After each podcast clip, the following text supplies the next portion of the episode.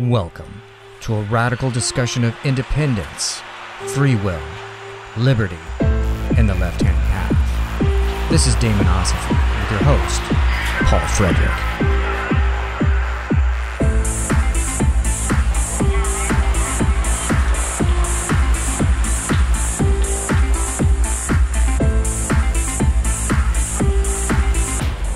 Friends and to another episode of Damonosophy.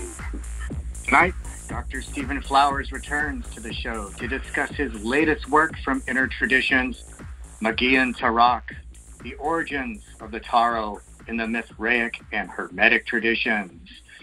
Dr. Flowers, welcome to the show again. Well, I'm glad to be back. Glad to have made it through to uh, see you again or hear you again. Yes, likewise. Uh, Um, so, tell us about the book. How, how did you discover the information that is the basis for your research in this book?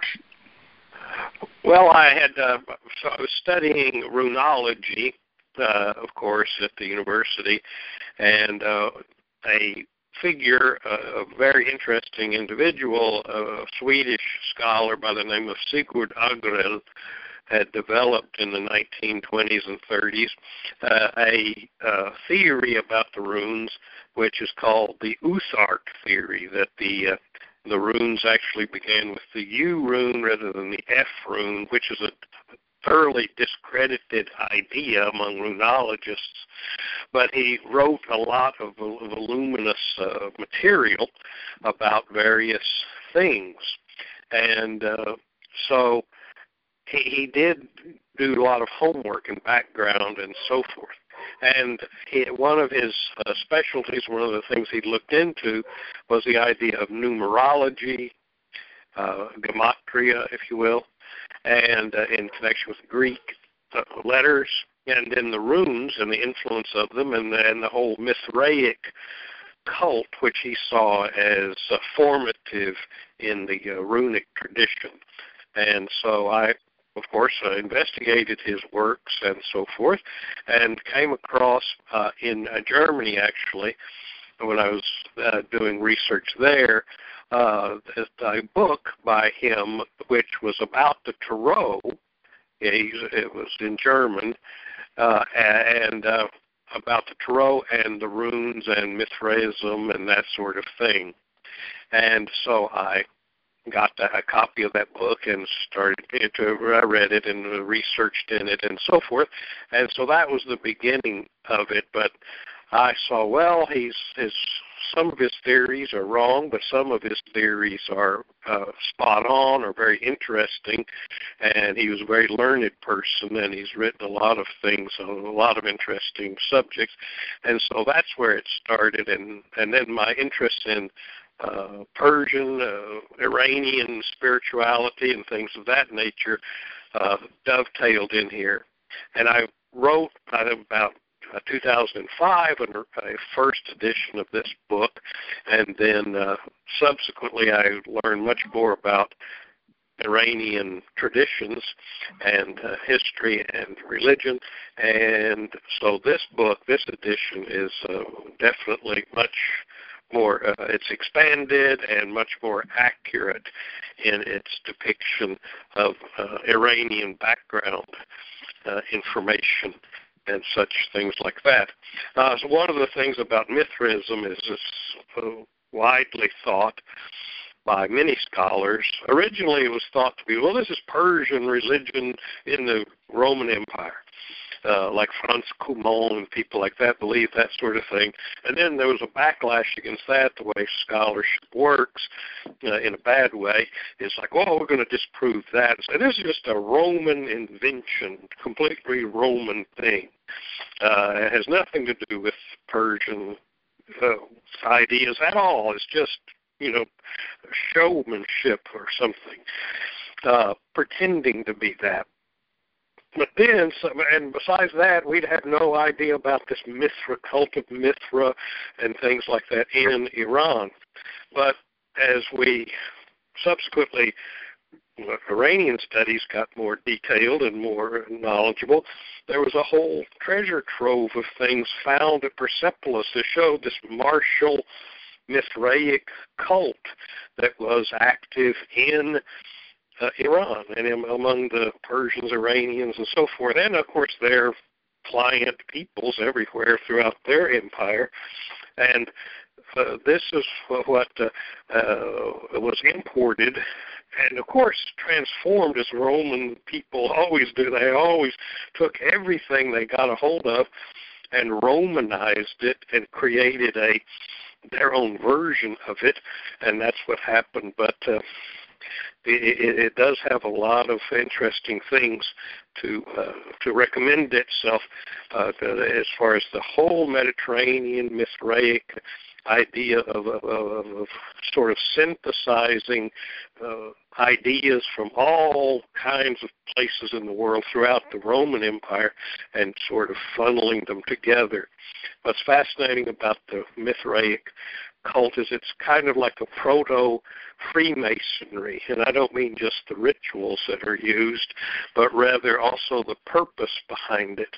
And that is one of the main purposes, a social purpose, which was that within the order, all uh, men, and it was mostly all men who were members, not exclusively as formerly thought, but almost exclusively, um, all the men were uh, ranked according to their initiatory grades, not according to their uh, mundane levels of uh, socioeconomic status. So that a slave, there were slaves who were, of course, half the people in the empire were slaves. There were slaves who were masters of these Mithraea. They were the highest initiate in the group.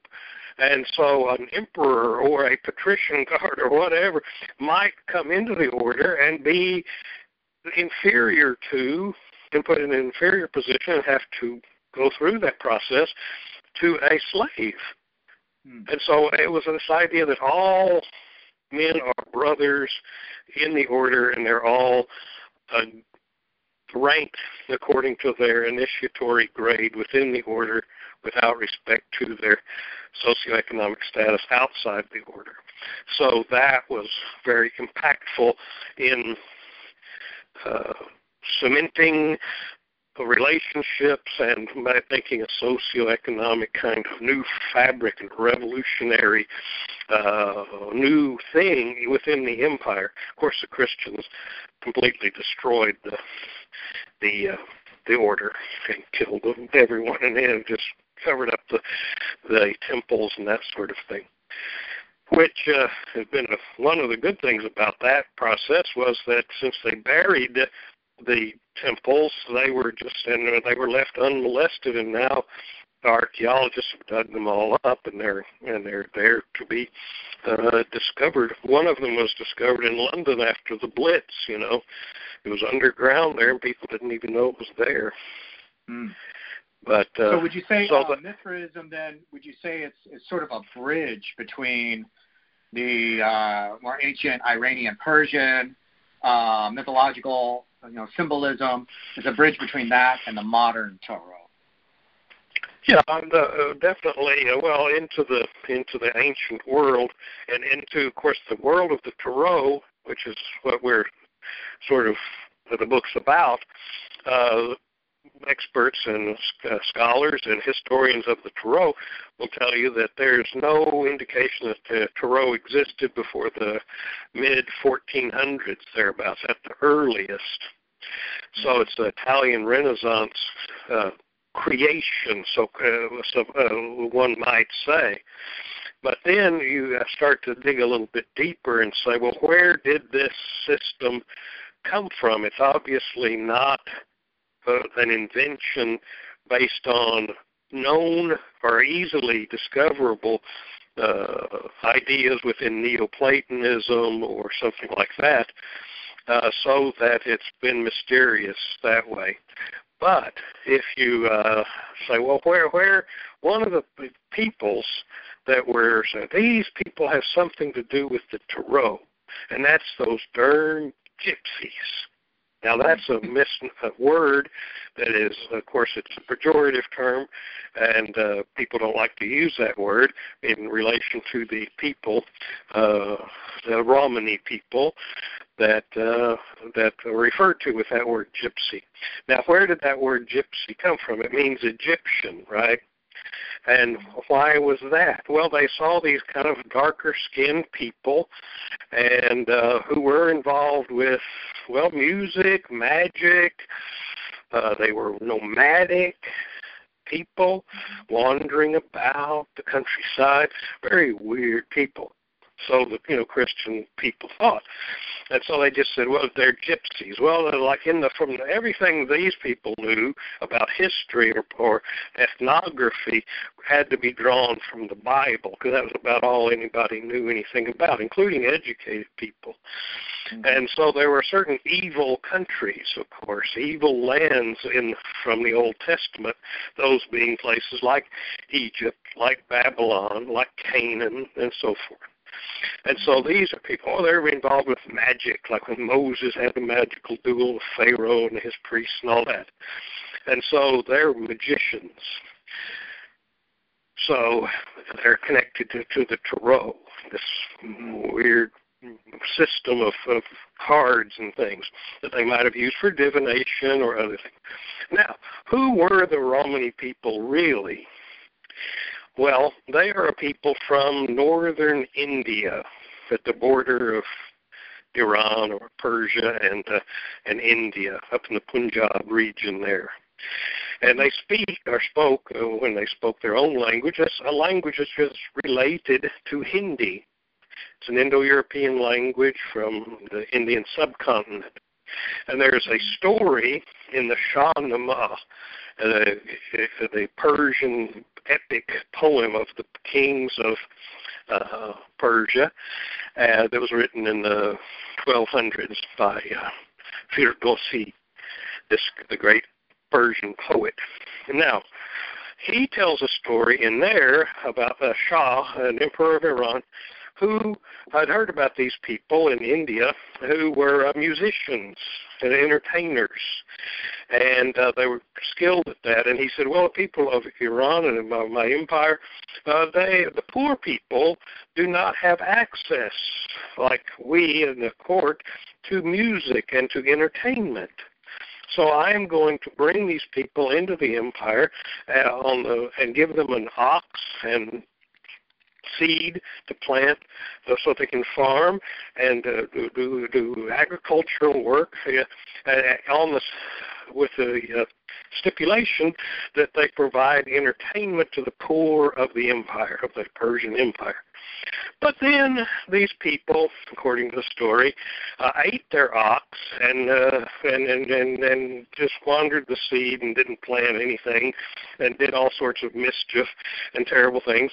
And so he drove them out of the empire, uh, and they sent them west, you know, into Rome, into the Roman territory and that's how they transitioned. Now, but they spent a lot of time in Iran. They were already sort of this kind of uh, uh, Hindi kind of culture, and so. But this is who these people actually are, hmm. and so then we're going to look for if there's any connection to a more uh, Eastern uh, set of symbols and things like that that might be connected with the tarot, with these with these symbols, the sort of a series of symbols. And so, uh, actually, Sigurd Agrell didn't know anything about that story, I don't think, and uh, didn't say anything about it. But uh, I, I so there's a lot of things in there that I've discovered on my own. But uh, where, you see this uh, thing making the connection, or he, he made these connections with Rome, with the Roman system, uh, Latinate system of, of writing and that sort of thing, is that this idea, in the, in the time of the Mithraism, there was, uh, they used uh, Greek or Latin, and uh, in their inscriptions and things like that. So the Roman alphabet used 22 letters for divinatory purposes. The Latin alphabet in classical times had uh, 23 letters total, but the epsilon, the Y character, was never used, could not be used initially as an initial letter, and was only used in Greek borrowings anyway. So it was out. Uh, so there were only 22 letters for divinatory, oracular purposes in the Roman system. And so he uh, took and he said, well, what about these letters? And put them in order and then look at certain key words that may match up with the Tarot uh, symbols, like, for example, the A letter, the first one, uh, he connects with the uh, with the uh, Egyptian, the most famous bull in. Uh, and of course, there's that kind of runic thing, this bovine. It's, it's the most famous bull in the world. It's the Apis bull in in Egypt, right? So A, Apis, that sort of thing. So uh, he, he goes down the row and it's amazing how these things match up with uh, Latin words that go A, B, C, down down the line that match up with the Tarot order. Not only do they correspond, but they also correspond in order. And that is the key. I mean, you see a lot of speculation, of all kinds, in esoteric books or magic books or occult or New Age books, wherein people make correspondences between things, but almost always they lack any kind of systematic uh, uh, association they're just random, one to one, one here, one there, and they that seems similar to that, and so forth. But but in the ancient world, and something that's authentic and created from the from a traditional ancient world, it's all you will the key will always be it not only corresponds but corresponds in some kind of pre-established order, and so he showed that, that uh, seems to be the case here that these symbols match up to keywords that are answer to the Tarot and to the Latin alphabet. But he says also that probably the original association was with the Greek alphabet and that it was 24 symbols uh, and not 22 the, the 20 the reduction to 22 was an adaptation by the Romans of an originally Greek system. And there he makes the connection also with the runes and that sort of thing. And it's kind of remarkable how also if you do his system, do and take the the, the F out of the first res, first and start with the bovine, the Uruz rune, and then go through the same system, how well these also seem to match up. So it's uh, it's kind of interesting that way. And it may be that uh, what's happened there is that there's a medieval or ancient uh, way of encoding systems but it's just a substitution code where you take uh, they say, well, let's make B, the letter B, we're going to write that for A, and C for B, and so forth. Just shift them one, and that's the code, right? And mm-hmm. so that's may have been the case that this the Uthark idea that he had was just an encoding and what he noticed when he did this is that when he assigned the new numerical values to the runes, then they uh, came up with the gematria worked out so that they seemed to answer to Mediterranean ideas of symbolic numbers more than they did if he didn't do that.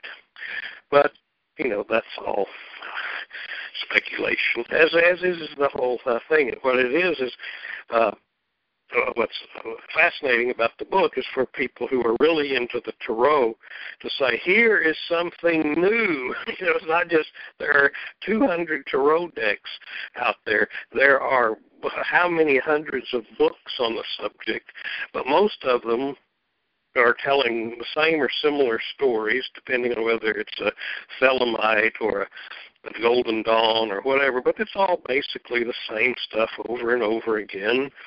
Uh, and uh, so, and also it's pretty much rooted in oftentimes a complete modern uh, interpretation which attaches these 22 symbols to the Hebrew alphabet, which we know when that happened with Eliphas Levi in the early part of the of the, 18th, of the 19th century.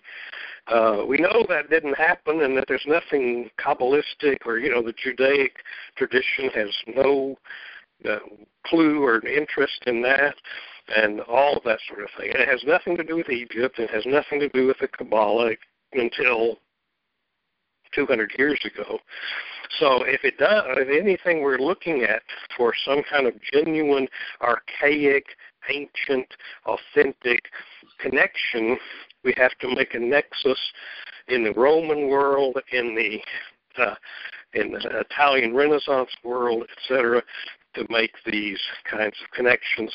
And Sigurd Agrell did a lot of work there, and that's what this book is is about. And it gets also into uh, lining up or looking at uh, the uh, Iranian uh, Yazatas, the angels or gods and goddesses of the Zoroastrian calendar and system, and how those might have been behind the uh, the uh, the tarot ultimately. And so, so, so, so what I hope uh, that a true tarot enthusiast will find something, things in this book, this little book, that uh, are uh, meaningful, eye-opening, and new avenues of exploration. So, what, what Agrell did for me, opening a door, and I hope this book will do for people who are enthusiastic about the tarot but want to get into it on a more uh, uh, deep down, deep down level of uh, of archaic roots. You know, the archetypes, the ultimate archetypes of these symbols, and uh, of course, so, it liberates so, it also from the you know Judeo-Christian uh, mythology. Right. And so, who are the who are the Magians in uh, Magian Tarok? Well, the, uh, they are the priests of the Zoroastrian world of the and or of the Iranian world, even the what we would call Mithraism is perhaps more orthodox in its origins. That's what the Mithraic uh, cult that found uh, the evidence found in Persepolis shows that it was not what perhaps what people thought that the Mithraism was a kind of a uh, daeva worship as far as the Iranians are concerned. And we know that the old religion, the pre-Zoroastrian religion, continued on uh, among the Iranians, uh, and uh, they, the Orthodox Zoroastrians would call them, well, those are daeva worshippers, you know, they're devil worshippers, and that mm-hmm. uh, that you know uh, Mithra would be one of these. Mithra is completely uh, Zoroastrianized, and so this is a very positive, good uh, entity. But uh, you know, he is he's killing a bull, right? That's what the picture of the Tauroctony, and that's where uh, Agrell points. Says, well, this image that's the centerpiece of all Mithraea, of all temples of Mithra, Mithras, uh, you know, shows this figure, this Persian guy. He's wearing the Phrygian cap. You know, this thing that identifies him as a Persian. He is killing a bull, you know, with a knife. Uh, mm-hmm. and uh, they said, well, that's not very Zoroastrian. This idea of animal sacrifice is something they don't uh, see as something that's very positive. So he must be some kind of uh, you know unorthodox figure. But of course, uh, you look at the actual Zoroastrian uh, sacred texts and so forth, and there are references to these this, but it's not intended to be uh, actual literal uh, things, but rather symbolic occurrences of uh, uh, that are not intended to be literal, but there's not actually a bull being killed or anything like that.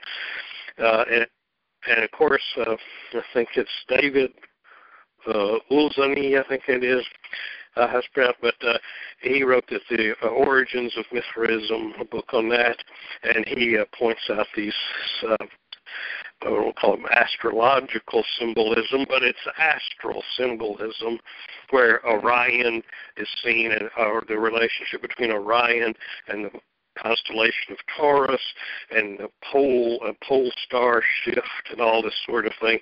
That this uh, we know, you know, the the uh, the uh, when you say, well, why did they start to count the years?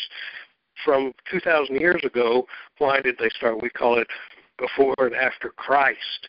But the Romans actually shifted that and made a new calendar at that time, and they weren't doing it for Christian reasons. It was like something astrological or astral happened, and they were encouraging this idea that there was a renewal of the world at approximately that time.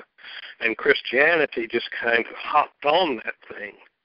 So yeah, that's us. That's Christ. That's what's happening. But they had already done that in pagan times. So uh, and the, these Mithrists were promoting that idea that the world is coming into a new age, is coming into a new uh, way of being. And that was what they were trying to do in a practical, political, social way, right? That's what the order was trying to really uh, not only just sit around and chant and wait for something to happen passively, but rather we're actually taking measures to make these sorts of things happen, which again is a, to me, is again a very uh, Persian, Iranian kind of thing. You don't just you're not just waiting for something to happen to you, but rather your will and your ability to do things is paramount, to do things right, to do things good. And so that is uh, that. And then also, the, what are we doing with each individual here who comes into the into the Mithraic uh, brotherhood? And that is, we're going to transform each individual, also renew them according to this initiatory astral the ascension through the planets and the spheres of the planets spiritually to transform the individual, but also to transform the world. And uh, so you can see why Christianity was very threatened by this, because these people were actually doing stuff, right? Uh, and the way the whole Judeo-Christian uh, way of thinking is sit, be good, obey, and wait for God to act. Right? This isn't just Christianity, but Judaism also. That's why Orthodox Jews, you know, uh, oppose the establishment of the state of Israel. You know, because it, we that's human, that's people acting and making this happen. We want God to act and give mm-hmm. us back the land by God's hand. Mm-hmm. You know, so so this is like wrong what's happening.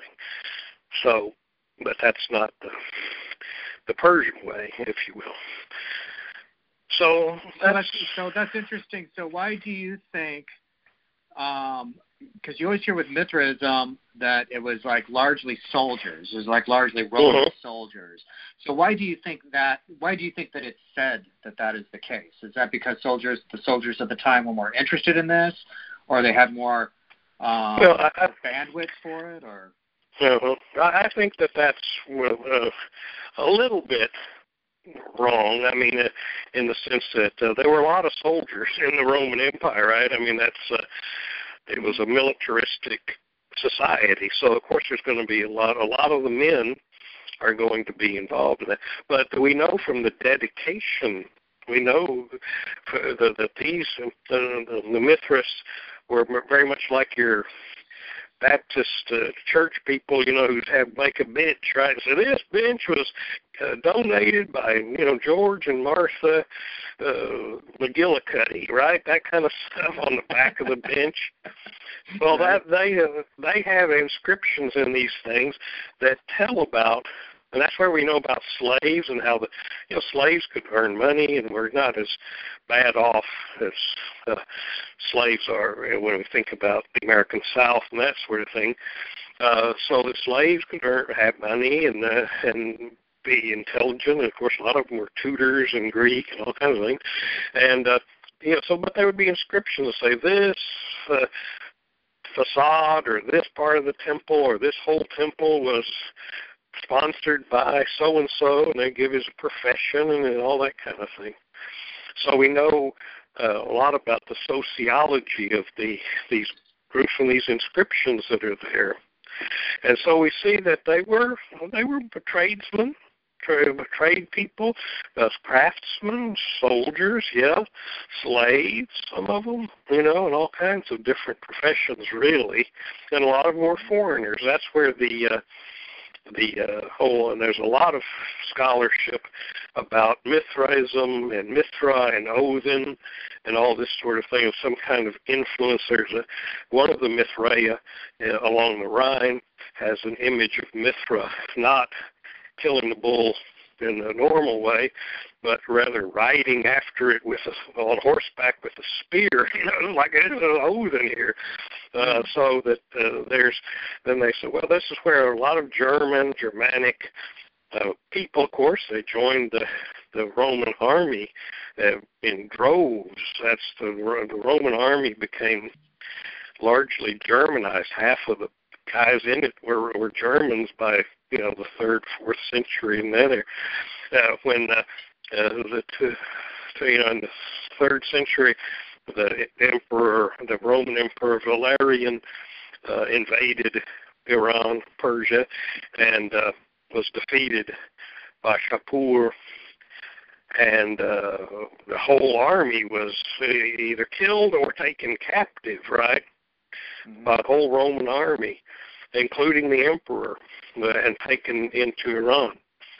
And they disappeared. I said, "Whoa, what happened?" You they tell horrible stories about, you know, what the what the Persians did to them. Oh, they did terrible tortures, and, and that didn't happen because uh, we have carved in stone lists of where the people, uh, the Iranian uh, inscriptions that uh, Naqsh Rustam would tell about who these people were, who the Romans were, who, where they were from, and they were like Germans and this, that, and the other.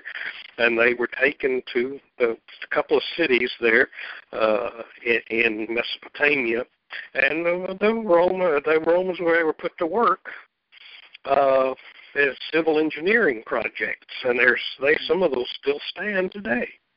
They're Roman architecture.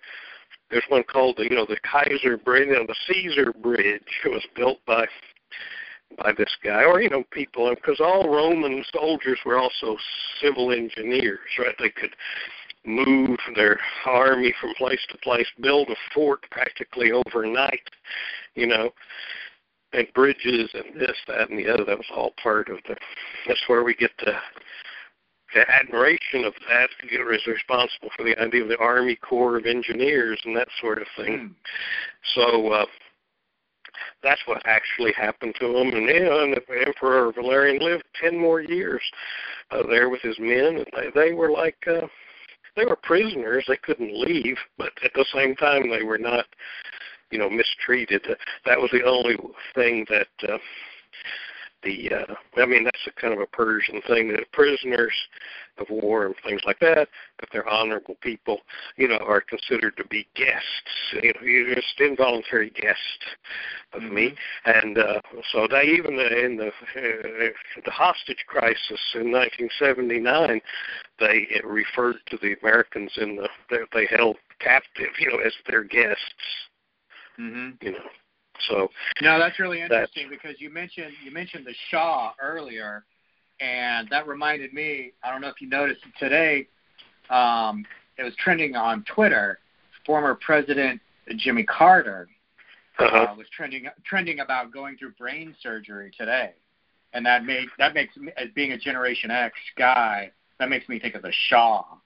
So uh-huh. interesting that you bring that up. So so so can, right. you, can you talk a little bit about like the Shah, the modern Shah in 1979, and all the connections that tie in with that? Well, uh, you know, he, he the Shah of Iran uh, uh, was uh, you know, a person who uh, was uh, not necessarily a very nice guy, we'll put it that way. But if we uh, look at those times, 1979, late 70s, etc., and see what this man was uh, opposing, what he was trying to do, he was trying to bring Iran into the modern world uh, many people think that he is on the verge. I think some of his grandchildren have converted to Zoroastrianism. And uh, if, there's a book uh, called In Search of Zarathustra. Can't remember the author's name. But uh, he mentions in there that uh, when they had this big celebration of the 2,000 or 2,500 uh, years of Iranian monarchy in uh, 1971, I think it was. I remember that because I was in Germany at the time, and there was uh, going to the foreign language school, which had like people from 80 different countries, and one of the people that was there was a um, a person who worked for the Ministry of Propaganda or whatever for the Shah, and uh, he was a super enthusiast about the whole thing. And we saw news reels at the movie theater. They still kind of had things like that in Germany at the time, uh, and uh, you know where it showed all this pageantry, and this guy was just going ape shit. You know, he was so enthused about it, and uh, so forth. And that's where some of the stuff that I've originally heard about Zoroastrianism and the ancient way, and da da da da, you know, from this guy. And uh, this person in the in search of Zarathustra said when he when the Shah went up in a ceremonial in a ritual, went up to the tomb of Cyrus the Great and did some speech or some talk that half the people there, the Iranians, thought this guy is going to convert to Zoroastrianism right there. That's mm-hmm. what it was widely thought that wow. that was what was going to happen. But uh, you know that didn't happen. But that because that would have just precipitated a even more rapid because that's what these uh, mullahs hated him for and were suspicious of him and that's what really fueled them like mad you can imagine a world in you know in the bible belt if you had some guy a president or a, or a governor or something like that who was like on the verge of converting to Odinism or something, you know. I mean, how that would uh, engender hatred and opposition to this person. And so yeah. they're like fanatics, uh, out of their mind fanatics anyway, these uh, Muslims. And so, uh, but that's what he was opposed. They, these were the people he saw as keeping Iran both backward and you know not coming up you know to the modern world when you know he would see Iran is uh, was the great power and the great uh, intellectual and spiritual center of the universe in ancient times, and now it's just an Islamic backwater, right? Yeah. And so he said, yeah, I want to as nationalism on the one hand, but also modernism on the other. And he was opposed by these fanatics, and he was rough on them, as we have come to learn as we've heard, our own politicians have repeatedly told us after 9 11, these people only understand strength. Mm-hmm. You cannot argue with them. You can only kill them. Mm-hmm. I mean, that's our own people say that now, right? Mm-hmm. and he just knew that already from living, being one of them, being in their midst, being intimately involved with these people. Yeah, you got to be tough on them. You know, I mean, you got you, they do not understand reason or or anything, and so he was. Yes, uh, I remember at the time. Uh, you know, they would say, well, maybe the Shah he may have 5,000, 5,000, imagine that, 5,000 political prisoners in his dungeons or prisons or whatever. So we got to, you know, and that's why Jimmy Carter, I have no sympathy or no uh, love for Jimmy Carter. He is the, mm-hmm. what I call the focus of all evil in the late mm-hmm. 20th century because he was mm-hmm. weak. Mm-hmm. Okay? Uh, we had a guy there, the of Iran, who was a friend of Israel, an ally of Israel, and an ally and friend, obviously, of the United States and the West and of the modern world. And uh, you know, he and so the world would be so so much different today. And we knew the Shah was dying. He already had cancer. He was already he was dead within a year or something of, of abdicating. We knew yeah. that. Yeah. And his son would have been brought in at least a constitutional monarchy or something like that. So it's kind of weird and you know uh, you know kind of suspicious as to the whole turn of events there. But certainly, what I, I chalk it all up to is the naivete of a of a weak man, of a weak president who mm-hmm. didn't stand by his friend, didn't stand by the global or the you know the the the the the, the, the kind of a realpolitik of that. So you're going to throw away a friend because he seems like a rough customer or a bad dude, you know, and doesn't seem like a nice guy. Is that why you're going to do this? You have no other reason to pull the rug out from under him. So uh, you lost everything, and, and engendered before 1979. There was no worldwide, you know, jihadism and that kind of thing. These people started funding that stuff. So yeah. the wor- everything got bad. Everything got much worse. Or it was a new thing, you know, new yeah. problem in the world that has been well, been you know, but you know Machiavelli pointed out. So we have these leaders like they can be bad people. I mean, bad individuals. They can be rough. They can be crass. They can be cruel. But if they're working for you rather than against you, then you want them. It's better to be feared than loved. Mm-hmm. You know, it's working for the people, for your people. Yeah. You know, not against them. Yeah. So yeah, no, it, it, it, it, it's like I can only imagine that the whole situation there is that you know that whole thing opened up, and I was I was like ten years old at the time, mm-hmm. you know. And we're hearing about all this stuff, you know. They're force feeding, you know, they're giving us propaganda about the Shah of Iran, you know. And it was, I remember it was like not even clear to me back then if he was supposed to be a uh, good guy or a bad guy and mm-hmm. the last time I'd heard about what there was like wasn't the Munich um the Munich Olympics and the te- mm-hmm. like a terrorism thing that happened like slightly before that so the media was starting to drum up all this like terrorism thing over there and then right. you know the hostage crisis that it, that went on for like a couple of years and then the Shah left and you know if you go go back and and, and look at that culture before then and that book that you mentioned in Search of Zarathustra, I know this this is, it has lots of good information about this. It's like women, you know, women are running around in dresses, smoking cigarettes, you know, their hair down, and then after that after that regime is over, that's when it became the Dark Ages. They regress back to like the Dark Ages. Sure. And at, at that time, it's like from there on out, and it, it probably goes back to even before this. It probably goes back to you know Nixon and OPEC and and some things like that. But it, it's like American you know American exceptionalism and America always being involved in this stuff over there has just been a fact of life since then, and it just it, it just drill you know it just drills in deeper and deeper every year, um, and it's just so um, it's so so bizarre to see how it's like you know it, it it's like a completely different world since then. You know.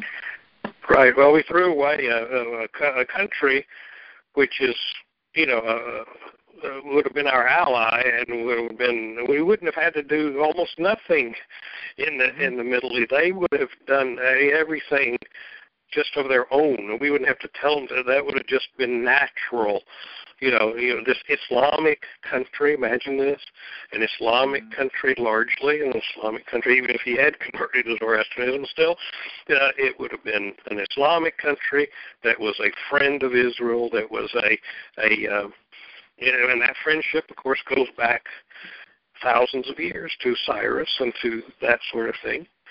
And yeah. so uh, that that was all. Uh, that it would be a different world today if that yeah. had not happened. Yeah. And uh, it would have been a better world, uh, you know, in all in every way, shape, and form. So all of the all of the conventional propaganda is is is is is geared towards educating us that that's a different world over there and those people are not like us. But what say what you're doing with this Magian Tarok book, you're you're demonstrating that no, there is a line of like our our our culture, our language, and these like really deep archetypes and symbols actually go back to this common source that is in the Persian realm. And I think a lot of people aren't even aware of that. That like Iran was originally well, that's originally Persia, and the Islamic um, aspect of that is something that happened really kind of fairly recently in the whole mm-hmm. big scope of things. Right. Yeah, and it was a slow, slow, you know, process of Islamicizing uh, Iran. Uh, because of course Islam didn't spread the way Christianity did with this. So, oh, okay, you're everybody in this whole territory, this country or whatever has to be Christian now, just overnight. They would, you know, it was slower, more insidious, but you know, a whole lot more effective in a way, you know, because people had to, and that was something that because uh, Islam is largely uh, a Persian invention, uh, not of the country or anything like that, but like you know, Muhammad's barber Salman was a Persian, and it was from him that he probably got most of his ideas if, if, about how to do ritual, whatever you know, about how to reform the Arabic paganism, you know, into a world religion kind of thing. Yeah, you know, all the kind of details about praying five times, you know, all kinds of.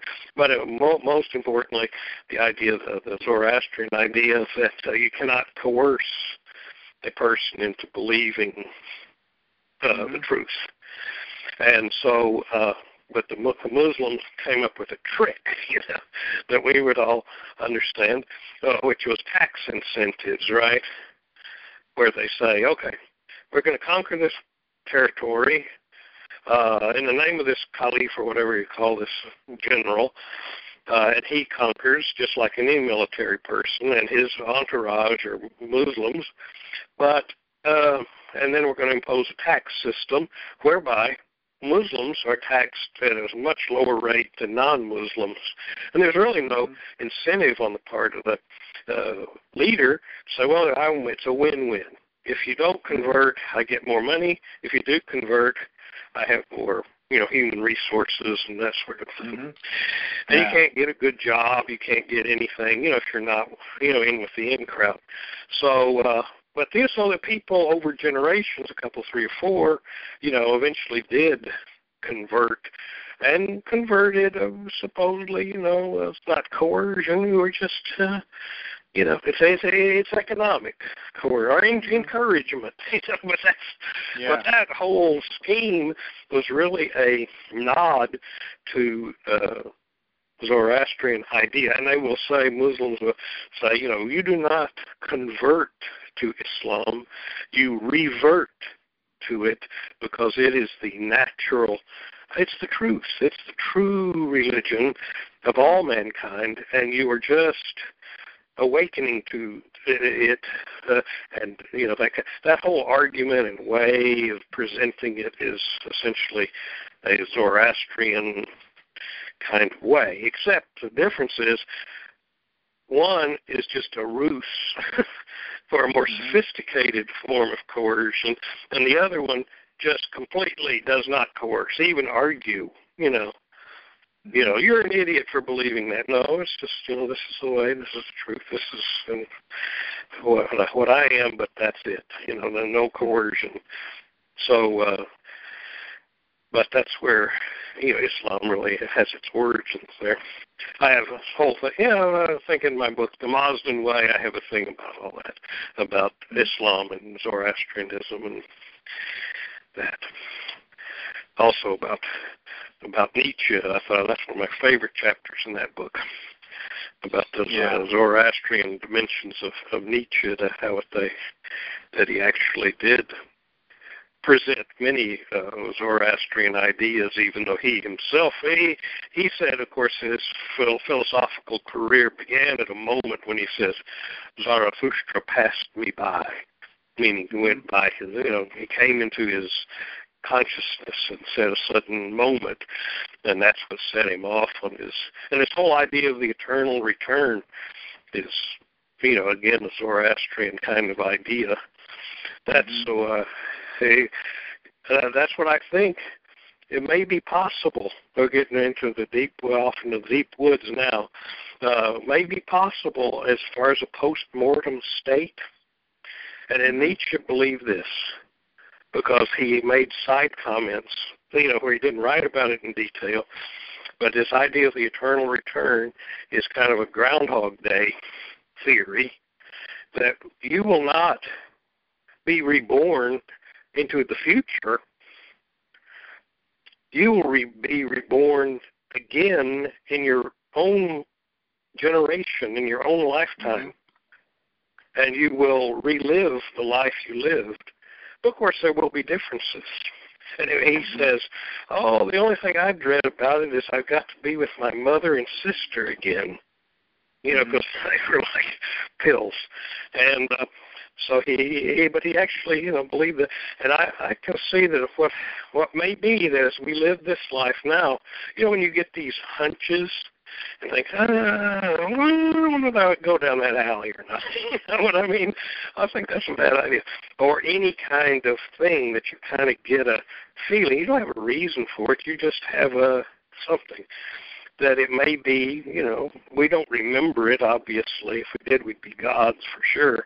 If we knew what stocks to buy and every know, who bet on at the Kentucky Derby and whatnot.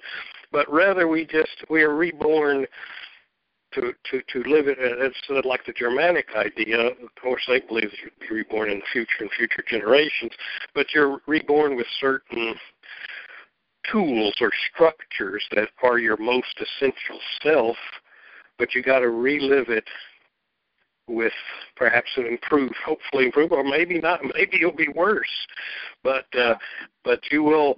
There's something about this life that uh, you will uh, be able to remember, but not in any kind of event oriented thing, but rather just some subtle uh, feeling. You know what I mean? Yeah. But that's it's definitely like what he believed. Yeah, exactly. Uh, but he definitely did believe that because of these side comments, you know. But I think he didn't want to write about it in detail because he was, you know, trying to be taken serious. He would be an occultist at that point, right? Right.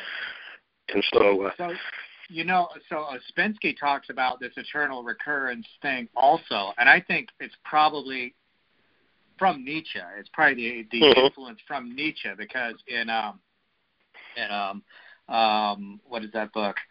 Uh, I can't remember the name of it right now, but he has a. He has who, a, who is this we're talking about? Uh, P.D. Ouspensky. Oh, Ouspensky, uh huh. Mm-hmm. Yeah, in, in yeah, of the no doubt. That's it. Mm-hmm. Well, not in search of the. No, that's not it. I, I can't remember which book it is, but um, one of his books, he talks about. Uh, he has an essay about Nietzsche's Superman, and then he also has an essay about um, the eternal uh, eternal recurrence, the idea that you live mm-hmm. the same life over and over again and his one fiction book, or one of his two fiction books that he wrote, The Strange Life of Ivan Osokin, is basically a, a fictional story about that happening. Like he meets a uh, a you know this guy's at the end of his life, and he's like, you know, I, I just lived a really shitty life. I made bad decisions about everything, you know, and I regret everything. And then at the end of his life, he meets a uh, a magician who, and, and this is like the Gurdjieff character in the story. Mm-hmm. And the magician and the magician magician says, "I can send you back to live your life over again." Um, but trust me, but you're probably going to make all the same decisions again. And he says, mm-hmm. "Oh, let me do it." And so he goes and he lives. And this is the main, um, the, the meat of the book is him living his life over again. And even though he's lived it over again, and he knows I'm gonna, you know, I, I got to watch out for this, I got to watch out for that. He ends up doing all the same things again. And so he right. gets to his life a second time, and he, to the point where he goes and he meets the magician, and the magician says, "Yeah, so that's what happens. The problem is, is you need like you need to make, you know, there's some Gurdjieffian lesson about this. You need to become Mhm. conscious, or you need you need to make some connection with something beyond, you know, the the mechanical course of things. But um, yeah, I've always thought that's a very Nietzschean like influence because Nietzsche like uh, Yeah. touch, touches on that as well. Right. I think, oh yeah, that sounds a very fascinating. I mean, I didn't know about that fiction book or that, but that's uh, that is, uh, yeah, what I I, I kind of uh, came to that because one of the things I it's a personal thing, you know, because I do believe in this kind of reincarnation idea, and uh, here's I'm getting older and looking ahead of our culture.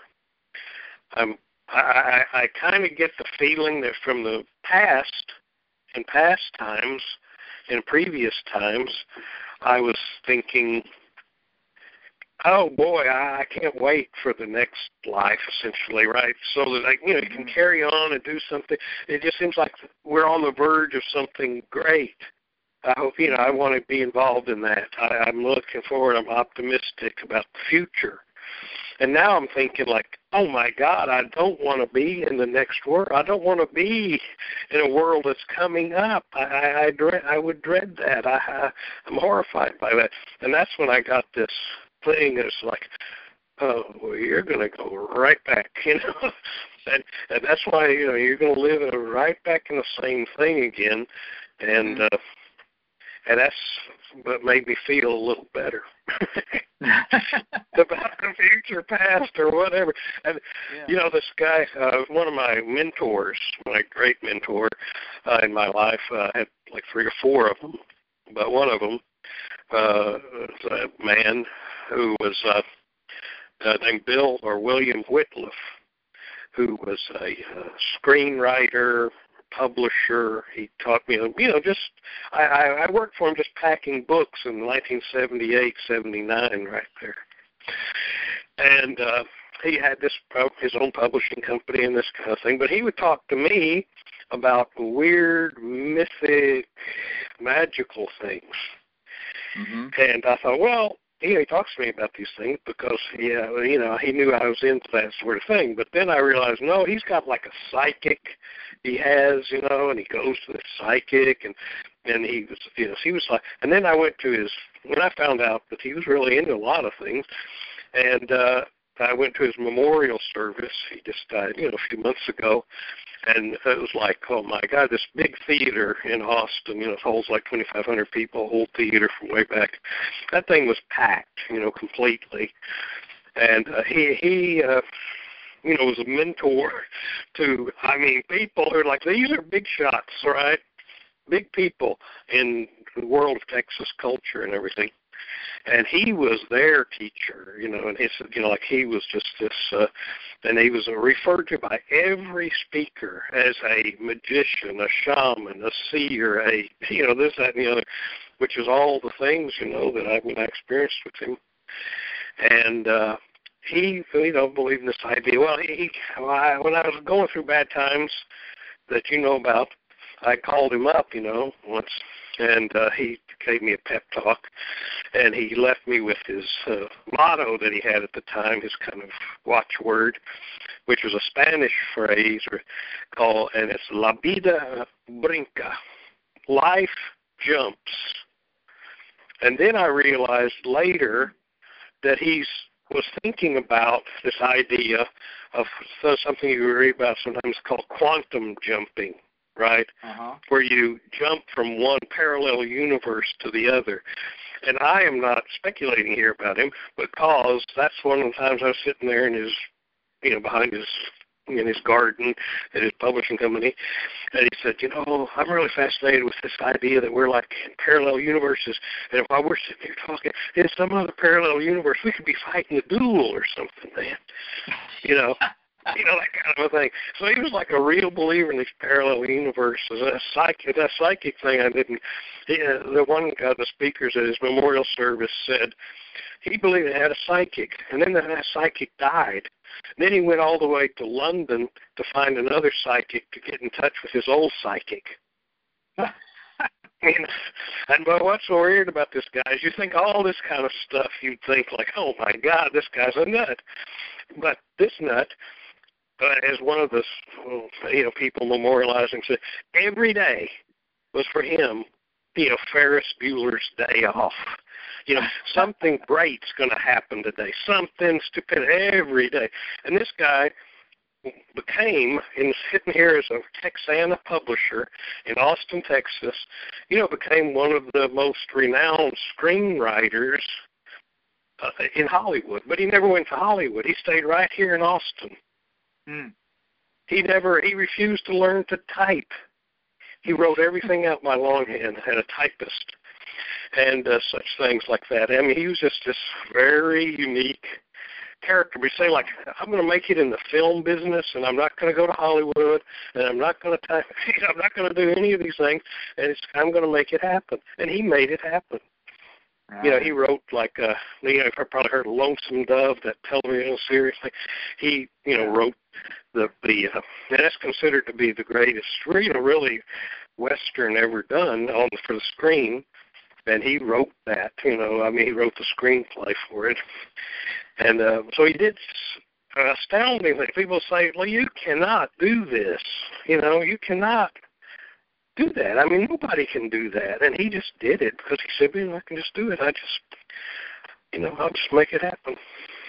Wow. And so uh, it had a you know joyous thing. So uh, he he's like one of my, my you know remarkable men you know that I met, mm-hmm.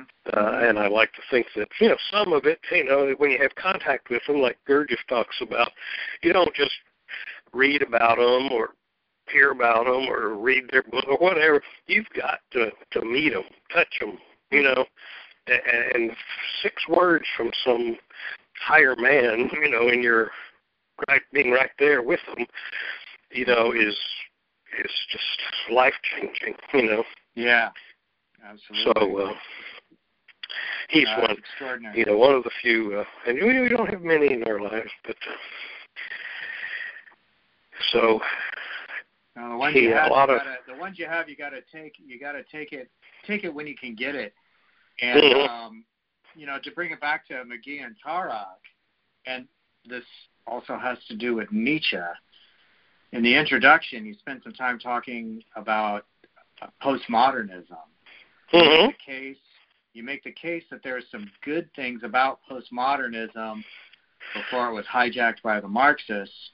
Right. talk about that? Because my understanding of postmodernism is that it was like always Marxist. It was it's always bad. it's always Always bad. Uh, Tell me what's good about postmodernism. Well, if you go back, uh, there, there's a book that's good. I mean, that I read uh, when I was teaching humanities. I thought, well, I got to learn about this. And so this uh, thing that was used as a textbook back in the 80s uh, called Postmodernist Culture, and it kind of traces the whole thing from the beginnings of the idea, you know, forward. And it's like, well, and when it first started out, it was just a rebellion, like almost Evola-like, a revolt against the modern world. It's like, well, there's something wrong with the modern world. It has to be uh, changed, or whether we're undergoing what you know would be called a paradigm shift. And going back to our example with the Shah and Iran and all that, you see that uh, countries, cultures can revert to the Middle Ages overnight. It happened in Nazi Germany, where you had the most educated, most, you know, more Nobel Prize winners, most educated, more PhDs per capita than any country in the world. And uh, given the right circumstances, overnight, these people were going back to the Middle Ages on steroids, you know, taking medieval superstitions and nonsense and acting on them, you know, in, in just an unbelievable way. You know, Iran, most advanced, greatest, you know, Islamic country, no questions as to where you almost like Western country there you know, again, overnight, back to the Middle Ages, you know, flogging, you know, hanging, you know, da, da, da, all this kind of, I mean, overnight, there's, it's possible to shift that way. Mm-hmm. And uh, and these things, these things show the idea of the myth of progress is a crock, right? Because otherwise it would just be like plodding along down the railroad track the more reasonable, logical, educated you become, the further down that track you get. And you don't then just make a quantum leap, you know, 60 miles back on the track. That seems impossible. That's crazy. That's illogical, but it's what happens. And so we say progress is not occurring that way. We see it demonstrated in history. And of course, most people were just looking at the early part of the 20th century, where you have this First World War that was just like a war over nothing for stupid ideas, hundreds of millions of people killed, and then the continuation of it worse than ever, you know, with Nazi Germany and all the other stuff of that. And so modernism is is erroneous. The, the the reason is not the savior. Mm-hmm. You know.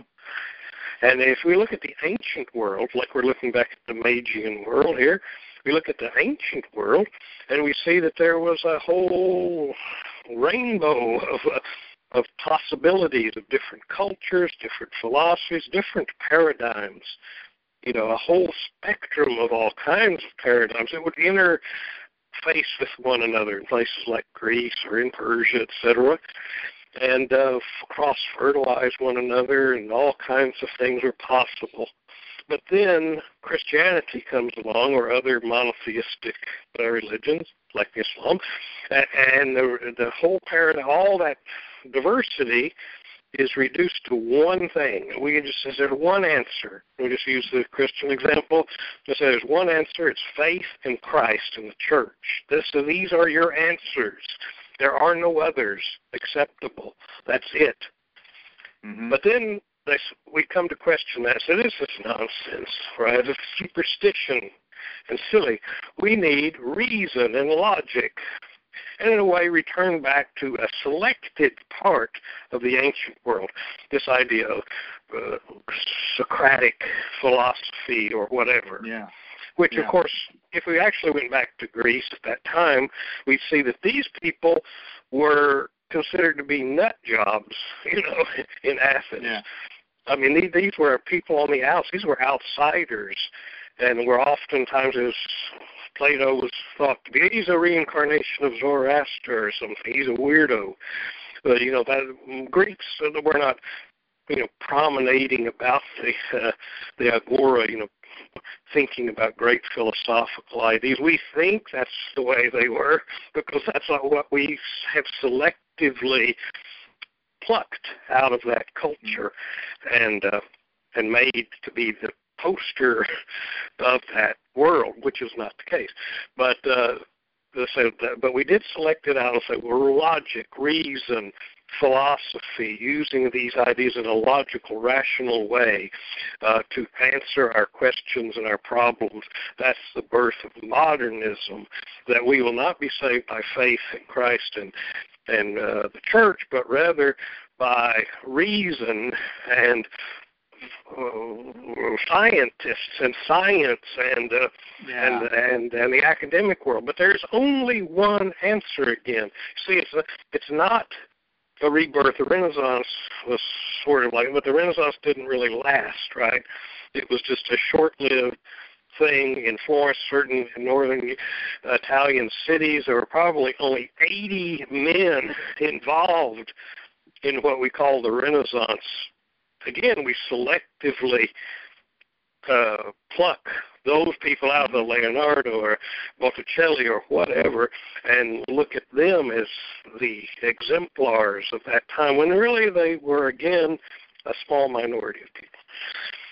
And so, but and the upshot of it is that we get science and logic and reason and that myth of progress over salvation. But it's a, what it shares with the myth of uh, the Christian myth is that it is there's only one true answer, one way, one way only. So it's not a rebirth of the pagan world at all, but some kind of replacement of re, uh, of faith by reason. And so again, now the first the 20th century teaches us that's a crock also. You know, reason and logic and science is not getting us where we want to go, where we need to be, etc. So, therefore, that's the shift. We're going to something else that's beyond the modern, that's after the modern, that's postmodern. So the first impetus was that we're going to return to kind of the ancient way, where there's a a plethora of answers and all kinds of things and so forth. And all of that was all great and good and would have been a good thing. And what I really think is the what postmodernism is or was. But the, where is all of this occurring? Where is all this thought occurring? Well, in the in the in the uh, academia, and mm-hmm. it is dominated by Marxists. So mm-hmm. they just look at any change, any kind of uh, chaos, any kind of as an opportunity to insert their one answer, their modern Marxist answer, you know, to these questions, which are equivalent to the to the you know the Christian ones. I mean, there's one there's one Savior, one ideology, one paradigm, everything. They're they're really just as monochromal as uh, as any of the others we've mentioned. They're not really yeah. postmodern at all. There's nothing unmodern about Marxism. It's a thoroughly modern system. Mm-hmm. Even by their own thing, we are the correct ones, right? That whole idea of political correctness is a Marxist idea. It's like a mathematical problem, right? It's like it's exactly mathematical that uh, that you have the historical dialectic, that there's plus and minus power. You uh, inspired by the Sermon on the Mount, you know, kind of. You see that yeah. the you know the the powerless will become the powerful. This is ordained by the historical dialectic. Therefore, you know, you always uh, everything is always a conflict between two opposites. Uh, uh, of course, Marx only applied it to economics, but then the cultural Marxists of the you know academia uh, applied it to everything and have applied it to everything and are applying it to everything, so that mm-hmm. anytime you have a plus minus power paradigm going on, then you are bound to support the minus power uh, person, individual or group or whatever. That's why mm-hmm. men can't be, or women can't be sexist, blacks can't be racist, because all these isms all have to do with the minus power people as being victims, as being right. the, you know, so Lenin, I think it was said, you know, either the hammer or the anvil be.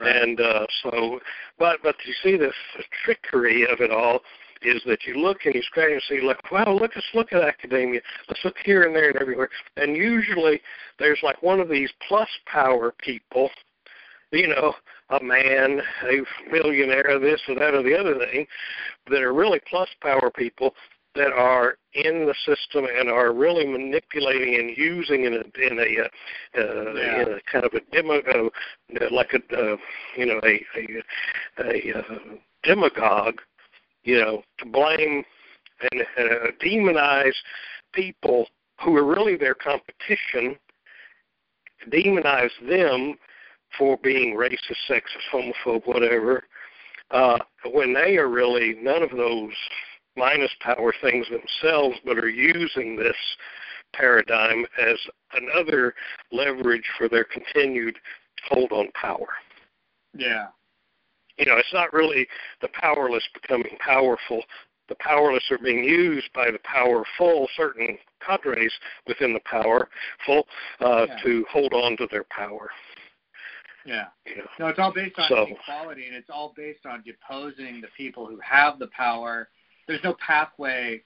There's no pathway of personal, individual um, success or individual, like you know, accomplishment within that whole system. And right. you know, when I was in, I was in. Um, I first heard of postmodernism when I was like still in college, which is like you know the late '80s and early '90s, and you know my friends who were like in you know art art students and stuff and i was taking sociology classes so people were talking about like postmodernism and all this but this i mean uh i think of derrida guys like derrida mm, derrida derrida yeah, mm-hmm. yeah derrida i mean mm-hmm. You know he has this famous book uh uh, the Spectre of Marx, which you know is, is, is based on a lecture, but he's basically saying that you know I mean, these guys basically they saw that like you know the Berlin Wall came down, and because they were all Marxists, they were all just straight up mm-hmm. Marxists. All these uh, the right. French people were Marxists. That's where left bank, the term left bank and left wing comes from, because they'd hang out in Paris and talk about how you know we're gonna uh, you know um, you know change the world. And sure.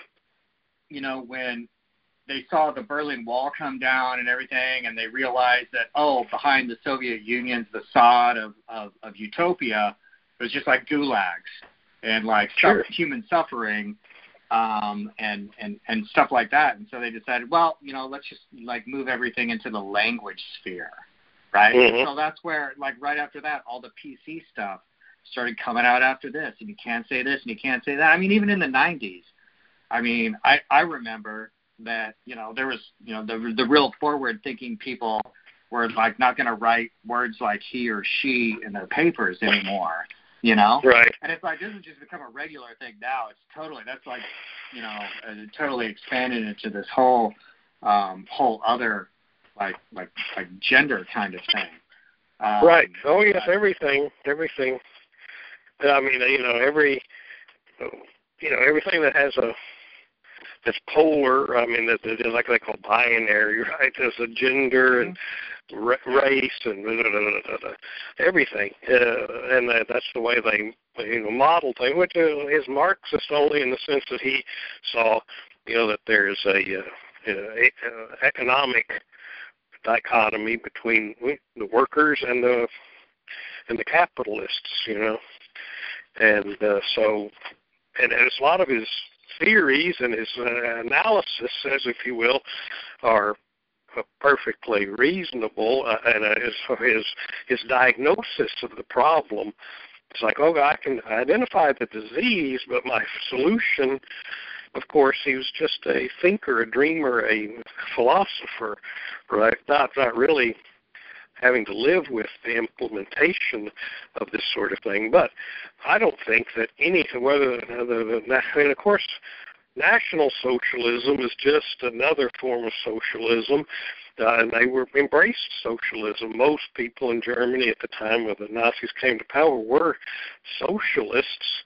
Uh, and believed in a lot of these things. They were moving away from religion and everything else, uh, and so they. Uh, but uh, whereas Marxism embraced or uh, is based on an economic or class uh, model, the mm-hmm. Nazis just substituted a biological model, but basically, you know, sought similar structures or theories or, or whatever, you know, based on biology rather than economics.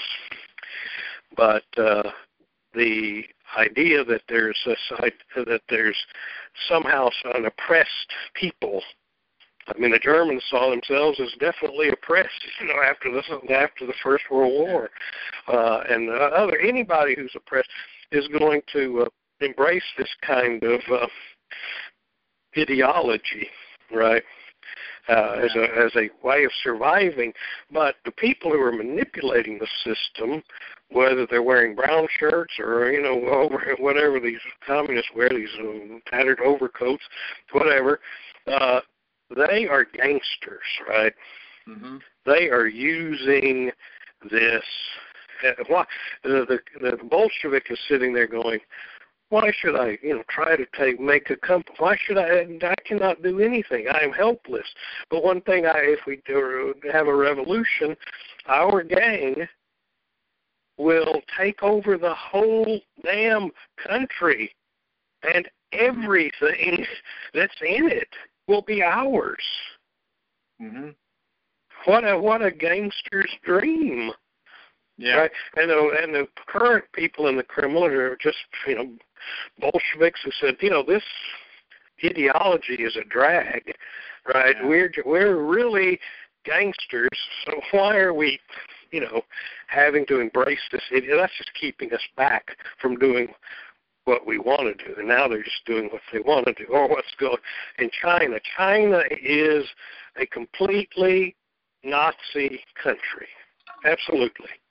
That no, is, I was going to ask it, you about that. What do you think? Have you been watching what's going on in Hong Kong right now? Yeah, well, sure. Yeah, well, that's just you know they're just, but they they uh, uh, look at what's going on in that whole country. It is the Han people, the Han mm-hmm. race. You know, the Han Yeah. tribe. That's huge. You know, millions, billions Yeah. of people, but that they are the ones. I mean, it's these Tibetans and Uyghurs and these, that, and the other. Any kind of minority people Oh, yeah. are just slave. Are they're just there for enslavement? So this is has nothing to do with Marxism or anything. That's just a well, the reason they embrace it, the reason Cuba embraced it is just to get you know foreign aid and arms, and they could It's turn tool. it. It's a tool for running the government. It's a tool for running Right. the mechanism of Yeah. government that is in place, right? Like, like you Mhm. mentioned, like in, in, inequality. That's a big thing with Marxism, and everyone likes to say, "Well, Marx was right about one thing: there is inequality." But inequality is a natural phenomenon. There's always going to be inequality. And if you could always point to inequality as being a motivation for militarism and social change and changing everything, you always have you always have an excuse for it because inequality will always exist. We'll never get rid of it. It will never be eradicated. Right, know? but but Mar- but Marxism, communism, whatever you know, any system you want to name that's that, that that's preaching this stuff, including the people talking on the our news programs today, Oh yeah. are not. They are look, uh, Washington D.C. in that area just a few years ago, three decades ago. You know that that was a bunch of bureaucrats. You say, "Well, you're not going to get rich working for the government." You know, it's like a file clerk, this, that, and the other thing. It's just like really low-paying job. It's like now, Washington D.C. area is the richest area in the whole country Yep. the federal jobs, they are a royal class, the government class. And those people, uh, and this is what's uh, it's evolving in that socialist direction. You, go to the Soviet Union in the time, and you look at the look down at the street, and what do you see? You see no cars, none, except for the motorcade that goes from fortress to fortress and to dacha in the countryside uh, that are the party members, right? Uh, there were never any more than 10% of the people in the Soviet Union were even party members. 90% of the people were not Communist Party members, not because 100% of them maybe didn't want to be, but you it was like a honor a you know you had to prove yourself as a you know ideologue or whatever to get in. Not just anybody it's it's it's you know you're a made man when you're in the party. Hmm and and it's the same thing is happening here. These government people they talk about the deep state and so forth and so on. And that's one of the things that the uh I can't remember his first name is an Italian guy named Gramsci who uh, said, you know, and uh, he was a Marxist, and uh, some of the new right people, you know, picked up on his theories and said, yeah, well, his strategy is the one. You know, he says, you know, you control the uh, the bureaucracy of a country, you control its educational system, its Yeah. media, okay, and you got and wait, and you know keep plugging away, and you will win. You will take that Yeah. over. And I think that goes back to times in Babylon or whatever. How did the Akkadians, you know, take over from the Sumerians? How what happened to the yeah. Sumerians? Well, they were subsumed by their bureaucrats. You know, Yeah. I mean, No, the bureaucrats so, took them over. I, I mean, that's like that's like Russia. Russia before the revolution, before the Bolshevik Revolution, Russia was a huge bureaucracy. They were one of the biggest Mhm. bureaucracies in Europe, and so they just took over that mechanism. They took over that structure, and then that's it. You know, and it's like. Um, like like Ireland, like up through the like the tenth century was all like under the the the two F system, right? They had Mhm. no bureaucracy, no centralized government whatsoever. So the British can never take them over. They kept trying to like, you know, fight them and take them over, but they couldn't do it because one king would like, you know, say, "Well, I can't vouch for the whole country," or they'd make promises they couldn't keep. And so they like started to call the Irish all they they'd all break their promises, right? Well, Mhm. because they had no central authority. They had no Sure. structure, no centralized bureaucracy. Eventually, they did get a centralized bureaucracy, and then they got conquered. You know, it's that Mhm. simple. But they tell us that we need a strong bureaucracy to keep us safe from foreign invaders. But the reality is, the more like ingrained your bureau- bureaucracy is, the easier it is for a foreign a foreign invader to take you over. They Mhm. just need to go, hey, who's in charge here? You know, like when the aliens land, take me to Sure. your leader. You know? Yep, that's well, that's uh, that's like globalism, like uh, the economy, right? A, Oh, yeah, a yeah. global economy. Well, that's a bad idea because it's like you. That's why you- you'll have worldwide economic crisis, et cetera, so forth. Well, in ancient times, people there were whole countries that rose and fell, and whole countries were wiped out by disease and famine, and the other countries didn't even know those countries existed, less be affected by it. You know what I mean? Mhm. So uh, you know, there was a lot of cells of culture all across the globe, and there was rising and there was falling, and and they were all disconnected from one another, and that was all. And some of them were great, some of them not so great, but they were. But there was always hope, right? There was always some place to go, or some source of greatness uh, as they cross fertilized one another. Just like I was talking about the ancient world and its spectrum of diverse uh, uh, paradigms and so forth, each one cross fertilizing and feeding the others and and so forth. And so new things could come up, that could affect one another, but you start to homogenize and uh, and centralize everything, then one germ can kill everybody. One calamity economically or biologically or you name it, you know, can destroy the whole thing. Mhm. Same same thing. I mean it's the same kind of paradigm It's exactly that we're talking about with like with your Irish example or you know, I mean that's uh, exactly what what happens. So you know that's one of my ideas, or uh, not my idea, but you know the the advantage of of moving people in the direction of thinking tribally, right?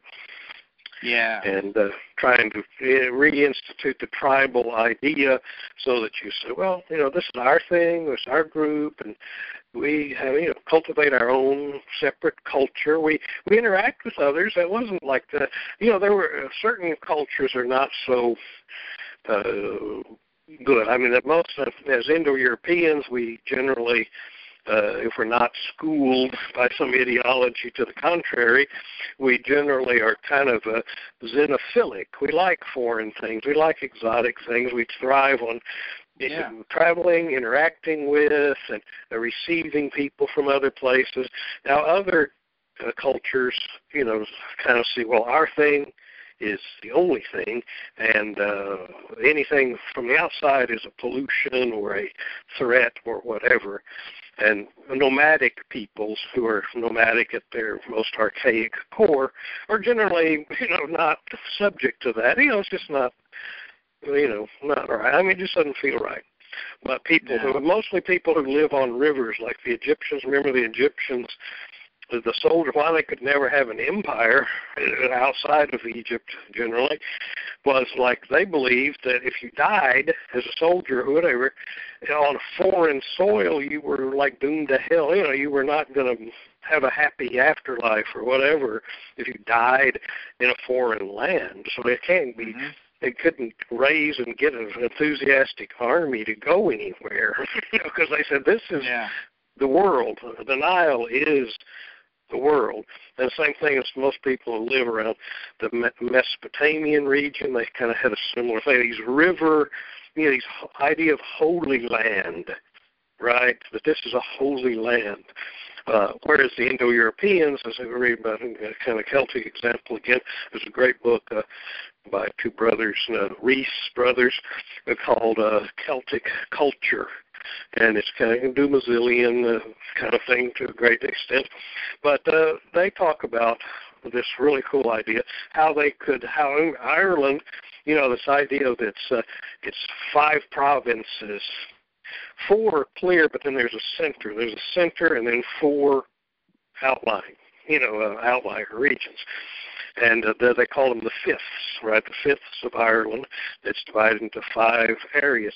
But this is a thing that uh, people did, nomadic type people, uh, that they would say, okay, we're going, we're wandering around out here on the steppe or wherever, and then oh, we're going to sit down here for a while. Well, we just kind of unfold our universe. We got a center and four regions around us, right? And we just unfold it and say, here's the homeland. Well, we don't like it here anymore. Pick up, you know, kind of fold it back up and truck on down the road and go to a whole different world, and then unfold it again. Oh, the home, the homeland is where we put the pole down, and unfold the universe. You know. Yeah. And that's that's the home. You know, that's uh, and that's probably the way.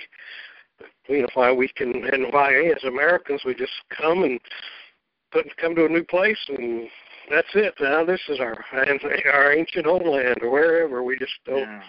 feel uh, like you know we were not uh, have to go back to Jerusalem or whatever, you know, to really be at right. home. So I have to ask you if if, if, if this relates to any of this, Zurvanism and the Zurvanite heresy.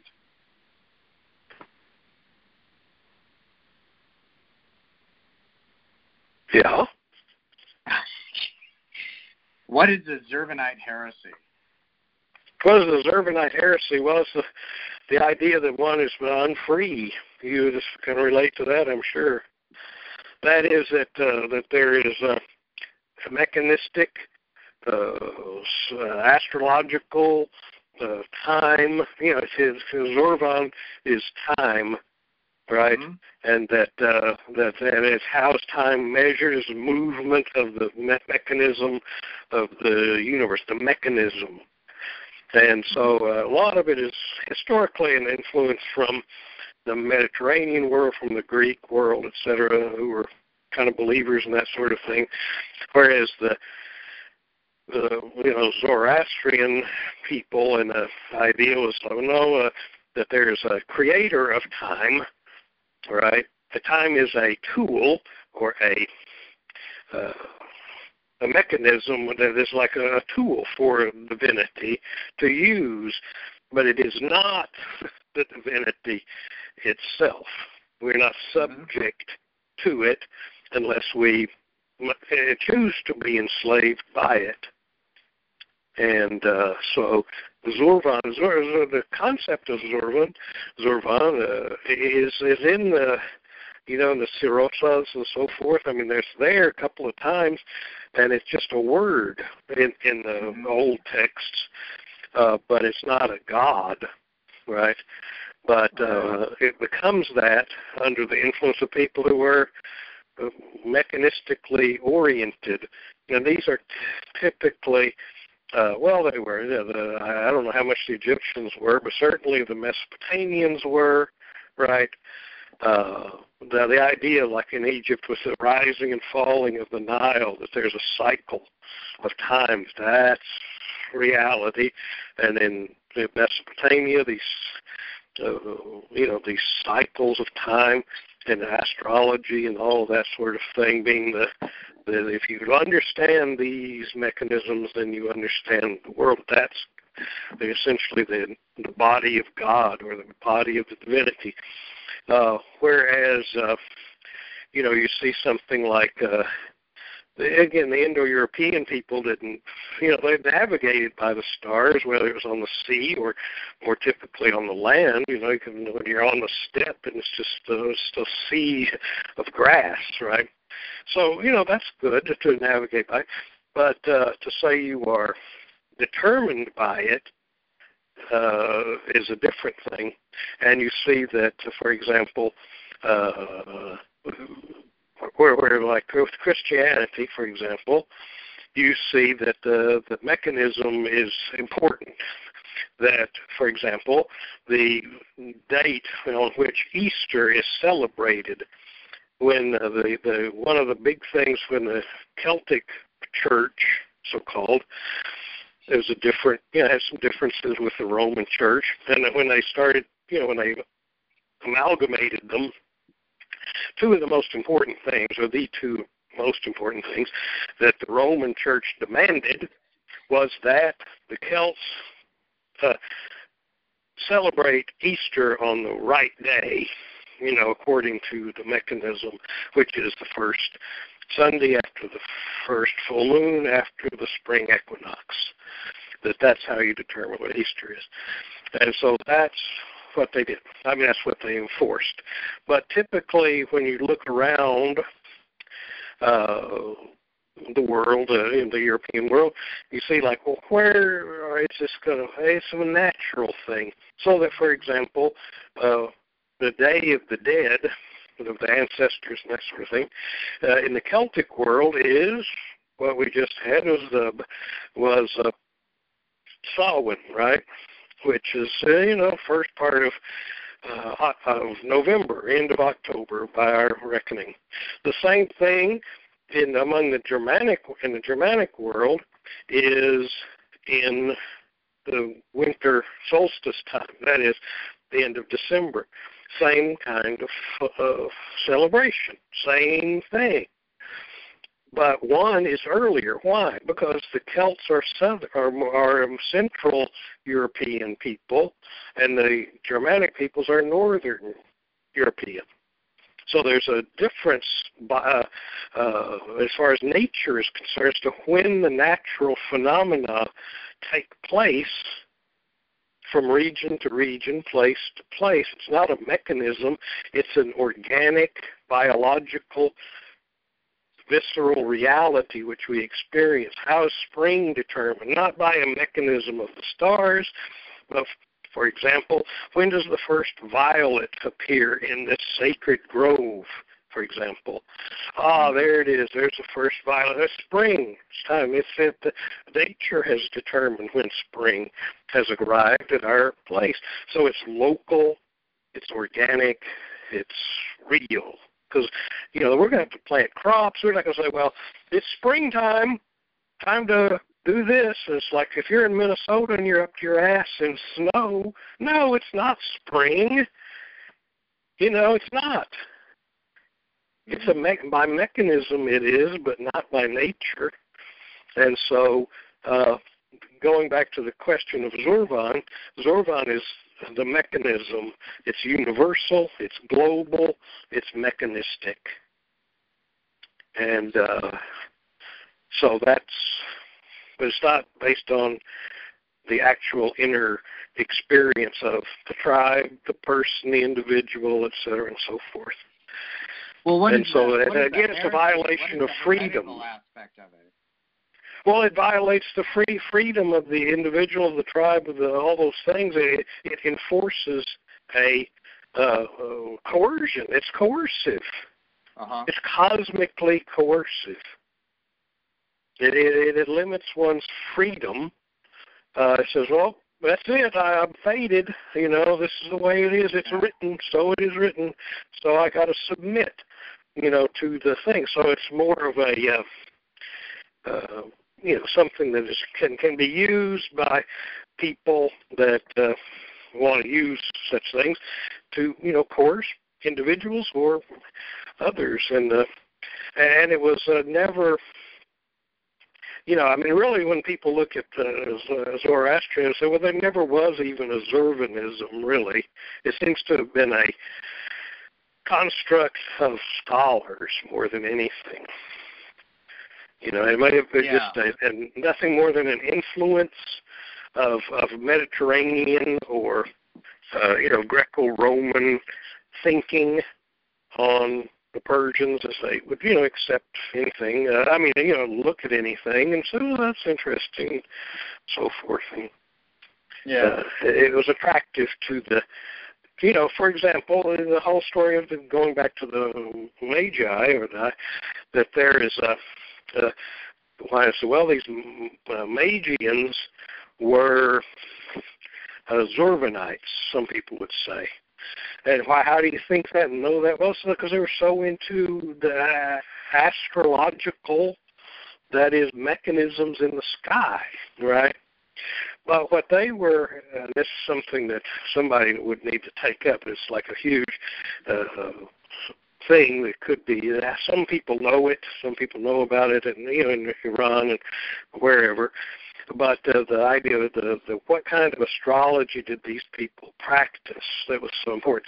Well, some of it was you know mechanistic. Probably the star of Bethlehem, so called, is probably a uh, you know conjunction in a certain uh, a conjunction of uh, stars uh, in a certain constellation, in the constellation of Aries, let's say, because each constellation would have a, a country or region ascribed to it, so that if a, con- if a conjunction of uh, Jupiter and Venus or whatever took place in the constellation of Aries, then they would determine that a Saoshyant is is born uh, in the in Israel somewhere. See, and so that's the kind of a thing that Zurvanite think. But uh, what they were uh, that's part of it.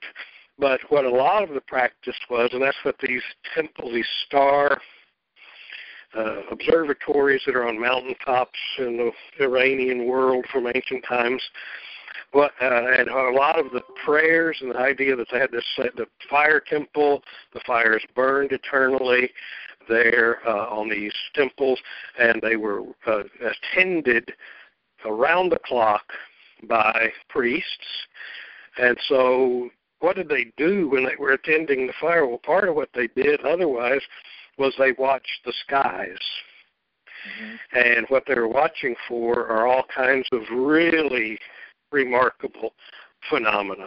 That is, things like comets, things like uh, novas, or other things. They would just scour the skies constantly, just like a meditational this thing, and observe strange phenomena. Who knows what they saw? You know, who knows? There could be space brothers flying in. Who knows? But uh, you know, they they saw things and they recorded them. They said that's a portent. You know, but it wasn't necessarily a mechanistic, predictable portent, but rather just a weird phenomenon, like the one I experienced when I was five years old. Uh, when I saw the occultation of Venus it's recorded or shown in my book, uh, the uh, uh, history of the Rune Guild, which is mm-hmm. not autobiographical. And I actually have a thing my mother saved from uh, the newspaper at our local newspaper in Denison, Texas, because this phenomenon is where a, in this case, Venus, usually it is Venus, or because it's the only big planet that you know would would could do this really. Uh, gets uh, the moon comes uh, in front of it, and from our angle, you know, it's right there on the rim of it, you know, And what this did was the most remarkable. Uh, I've never seen anything like it, even in photographs of any kind. And that is that it was a crescent moon, and this planet, this light, this planet, where we learned later, was right on the point of the crescent. Mm. And when when it hits that, you know, it's like these kind of things, like what you see with the the uh, the uh, uh, you know eclipses of the sun, where you know like boom, there's just like really looks like a bright light, you know, like something is like it's not just sitting there, but it rayifies and it just looks like an explosion, really. And that's what this newspaper article points out. So people were thinking that the Russians, this is 1959, the the the Russians had exploded an atomic bomb on the moon. That's what this newspaper article said. People were thinking that that's what happened. now, this was not visible except in certain, like a little swath of, of the land, right? This would not be. Mm-hmm. This is in Denison, Texas in far northern Texas, right there, and uh, that would just be visible there, or you know, along a line in the, but but not necessarily in Dallas or in Oklahoma City or wherever else, because that you imagine the the miraculous nature of something that the star is a point, or the, the planet is a point of light, and that point of the crescent moon is also just a point how many infinite numbers of points are there in the night sky? Mm-hmm. And if these two things would come together, point to point, and yeah. do this scene, uh, is the kind of thing. What I'm saying here about the about the priests is that that's the kind of thing they would see and think that is something big's happening, you know. And so the, they would put these things together, Venus, the moon, da, da, da, as far as the meaning and where it occurred, what constellation was the moon in at the time, and that sort of thing. But it's not mechanistic. You can't predict these things. I guess you can, but you don't know what it's going to look like, I think. You know? Yeah. Uh, because nobody ever talks about I, I heard one time at somewhere Boston station. We got a lot of different stations, and somebody, some weatherman, was talking about, well, tonight there's going to this thing, something weird's going to happen with the moon and Venus, you know. But that was, of course, just for there. But I tell you, you know, when I saw it, and I was just a little kid, and uh, you know, I mean, it was life changing. Wow. You know, I mean, that was my first kind of Runa, you know, experience. It uh, it uh, made it it was strange. Yeah. And so that's but that's the kind of thing where I'm saying this is not you know mechanistic. This is like people looking, miraculous, seeing, and uh, it's like an omen, you know. Yeah. But uh, but that see it can't be predicted. The, the Zorvanite thing is like we want to know about when the const- when the conjunctions will take place and what in what uh, constellation will they take place. We can predict these things. We can manipulate these things. We can use them in propaganda or anything else. Uh, but it's all a mechanism. Yeah. But then things like novas and comets and you know these occultations and other things are things you have to observe, you know, yeah. and experience. And that's more free. Why? For me, so, so tell me where I'm going with this. So, like Zurvanism, here's my my my conception of it is that the the Mazdaism, the, the basic understanding of it is that there's a Ahura Mazda and there's this conception of like you know consciousness, like consciousness and individual mm-hmm. consciousness. individuality is born, right? And then there's like this opposing force, you know, that rises up in response to that, undermine you, right? There's like mechanicalism mm-hmm. or evil, right? There's a sense of evil. And Zurvanism comes in to say, oh, no, wait, time like created both of these things. Father Time created both of these. So he created like consciousness and he created anti consciousness. He created them both. So they're just going to struggle against each other forever and really need to watch out for time. So then it's like, oh, well, everything is dualism, right? Everything's dualism. You can't have darkness without the light. You can't have light without the darkness.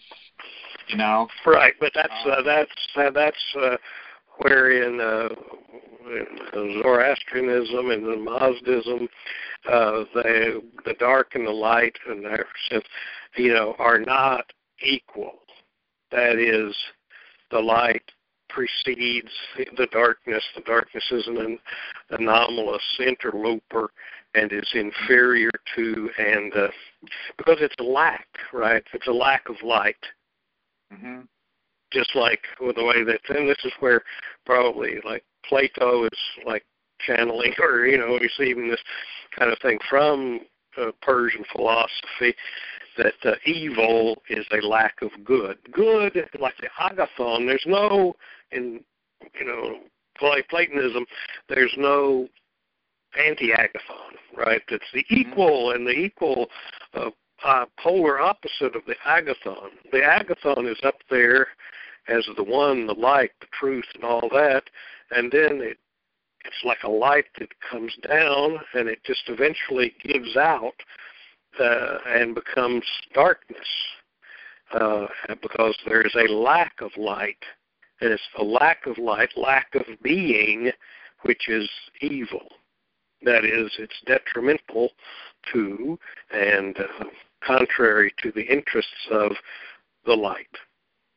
Mm-hmm. And so uh, they're, they're not equal. They're not like a. That makes sense. You know, it makes sense to the to the uh, to the mind, to the conscious, to the logical mind, that you would say like this idea of there's time, and then there's you know two uh, of sun, two suns of time, uh, one dark, one light, and all that kind of thing. It all makes good sense. It seems to make logical sense, and it doesn't really stretch our imaginations or need. We don't need to stretch our imaginations to understand it.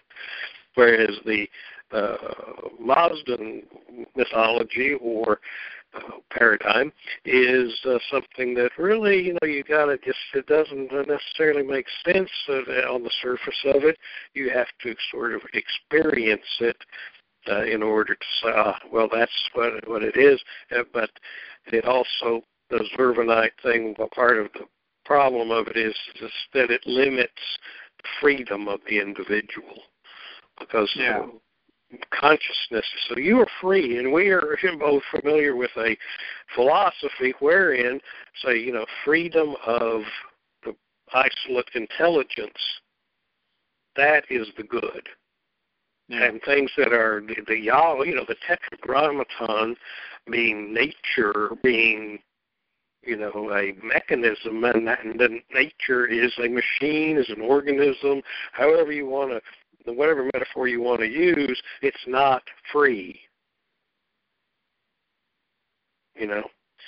And yeah. so uh, Ahura Mazda is freedom, yeah. is liberation. You know, is uh, the liberation of the of the individual mind, of the divine mind, to to uh, create something uh, which is unimaginable, you know, otherwise. Uh, so, uh, and that's why, you know, is heretical to me, and I think to all to Zoroastrians. I had a Zoroastrian, you know, guy Parsi in one of my classes way back in German class.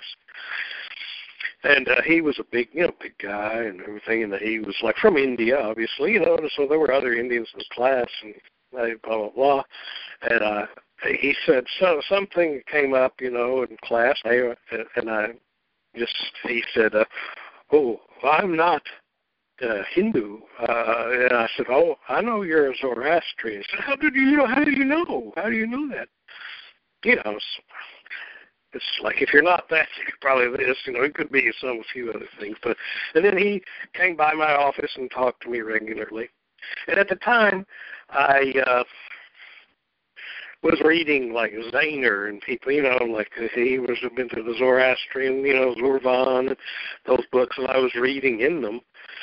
And uh, I said, well, what about Zorvan? And he goes, he just looks at me kind of like with a like sour look on his face and say, yeah, he wasn't a religious guy.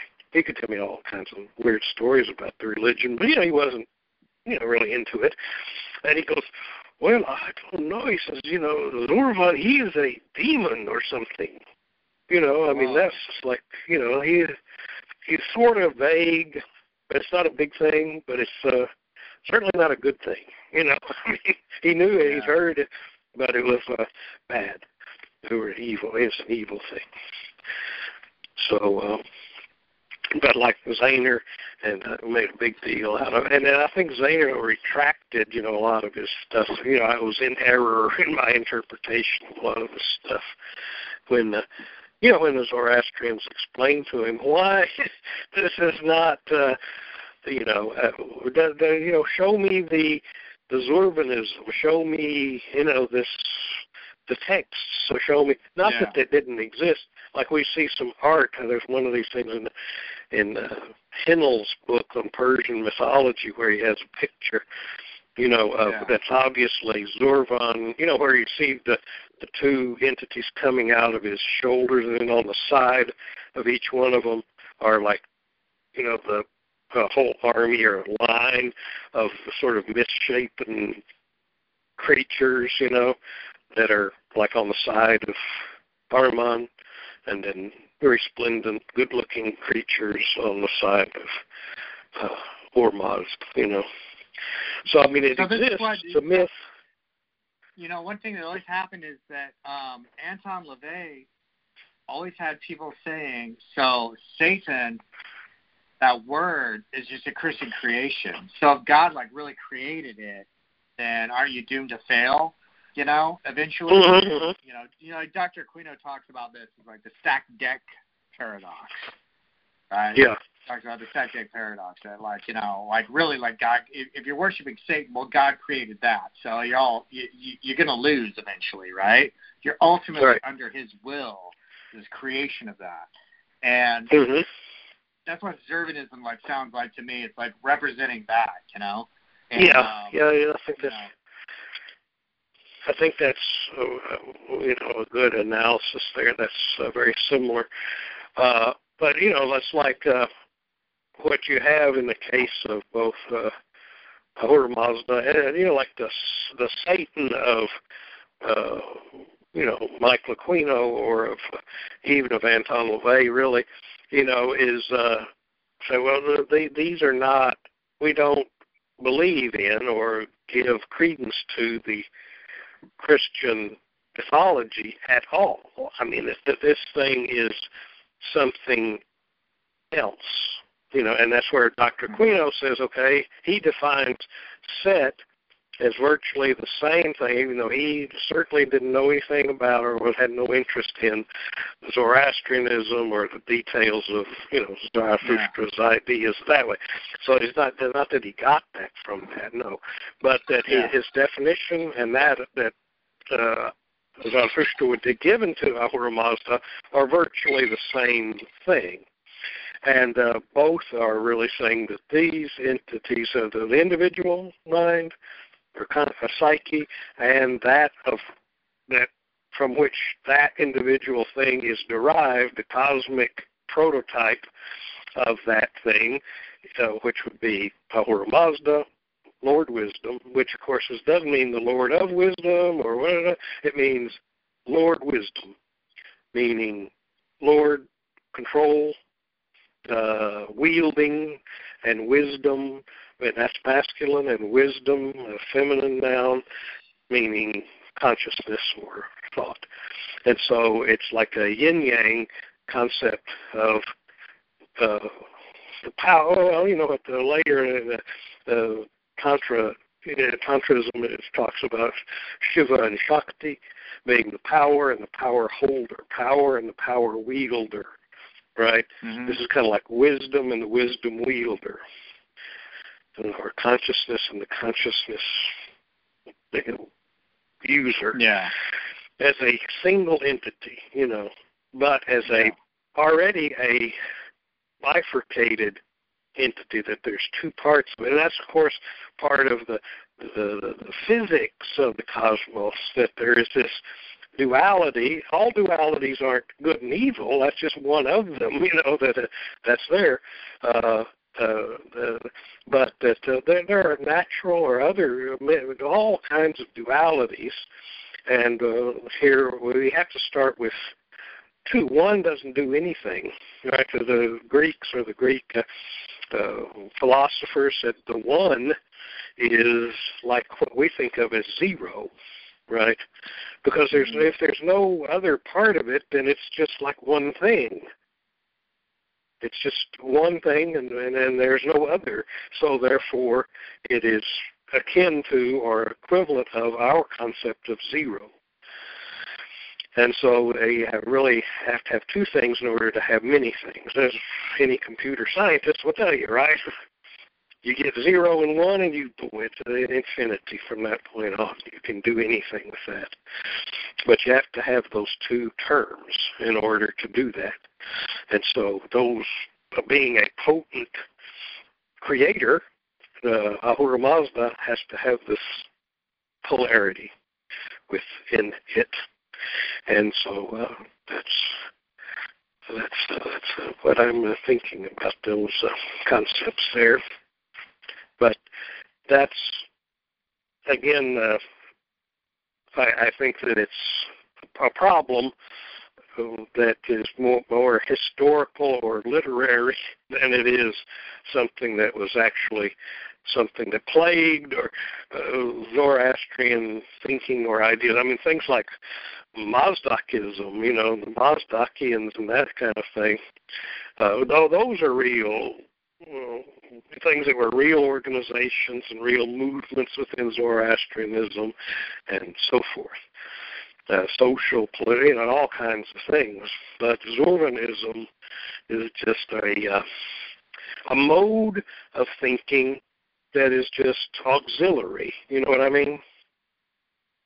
It's not really in competition with it, uh, with orthodoxy, but is just a so kind of like the way Kabbalah is in Judaism. I mean, I knew this guy who's a fan. You know, when my first wife uh, had a, she was Jewish, and she had you know all these uh, Russians and uh, Austrians and all these kind of old people, uh, family members. There's one guy. He, his name was, or he was who went by the moniker in the family of Uncle Zeta, which is kind of a weird name because Zeta means like grandfather, so he's like uncle grandfather, and uh, he was an Orthodox kind of guy, and he was, uh, but he was, uh, you know, did Kabbalah, you know, uh, and he was like in his 80s or something when I met him, and uh, uh, you know, he was the real thing. But he said, you know, like we just meet, you know, at the synagogue or wherever, but it's not part of the religion. It's something else, you know. Mm-hmm and they don't, you know, the rabbi doesn't really like what we do, you know, he's like, eh, but, you know, it's just, it, but, you know, it's totally Judaic in their way they approached it, and it wasn't thought to be, oh, that's terrible, you need to stop that, but rather it's just a, uh, a side thing, right?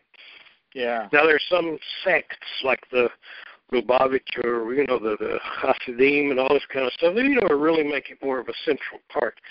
But uh, I think that's kind of the way that Zurvanism was and, and Zoroastrianism, even though it's totally forgotten now, except by scholars. But uh, it, such as it existed, it was uh, just a, a Mediterranean influence yeah, of, of me- right. mechanistic, astrological fate, the orientation toward, which is so dominant in the Greco-Roman world, the idea that fate, you know, ruled everything.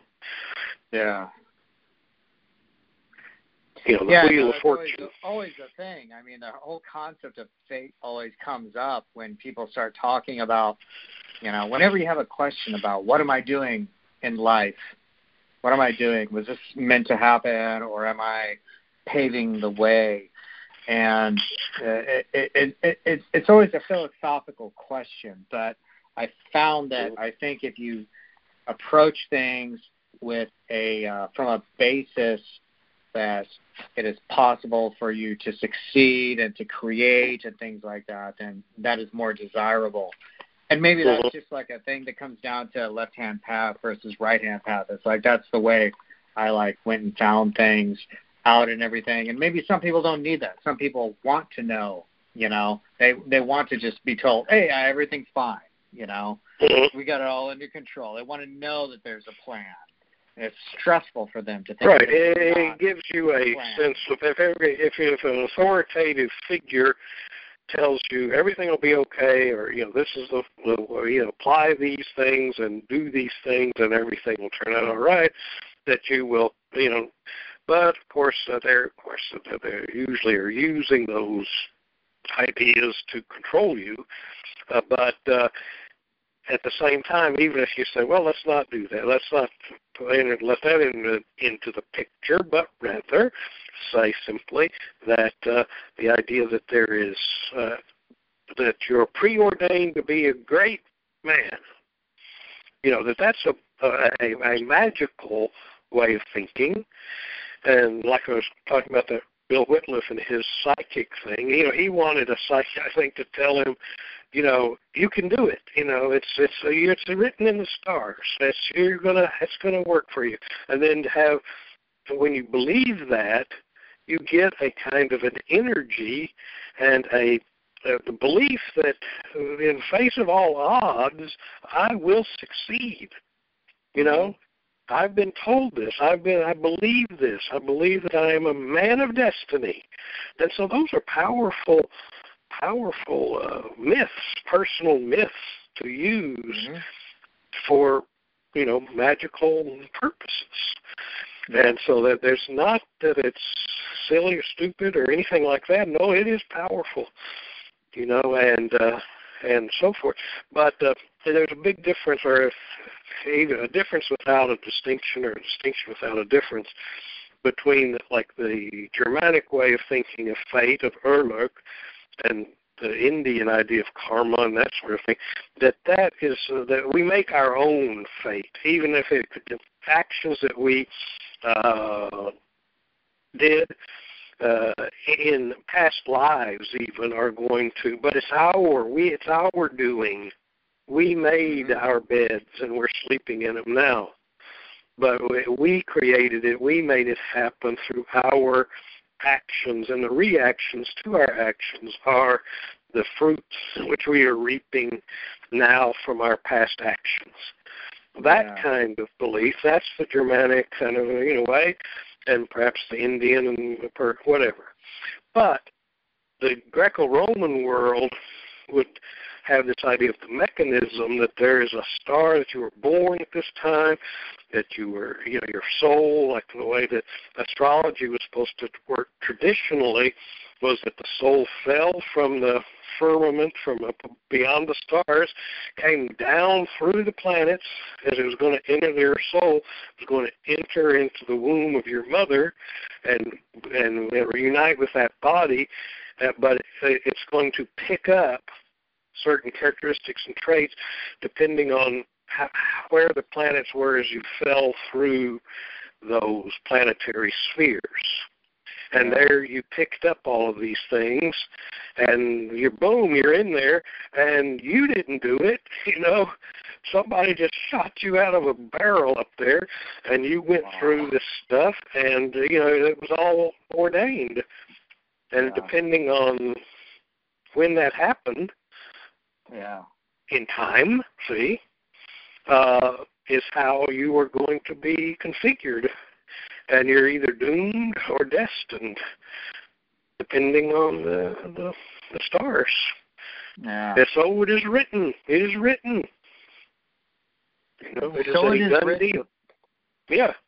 And so, you know, and you see that there's a linguistic component to this in the sense that the, the Germanic language uh, but you know, doesn't have a future tense really. I mean, we say I will go, but there is nothing future about will, and there's nothing future about go.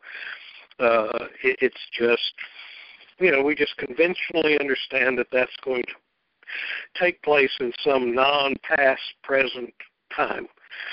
But in uh, Latin, Greek and Latin languages, Latinate languages, Romance languages, there's a definite future tense.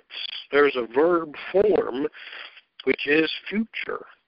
You know, so that the idea that the future is fixed, it has a form, you know, is uh, is more visceral, you know, in those languages than it is in ours.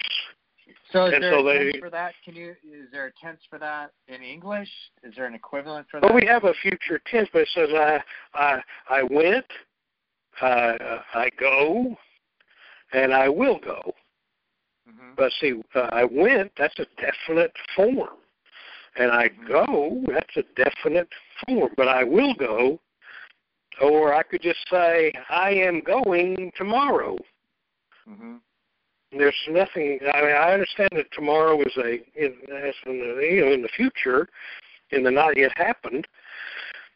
Uh, but there's no definite concrete form for that concept.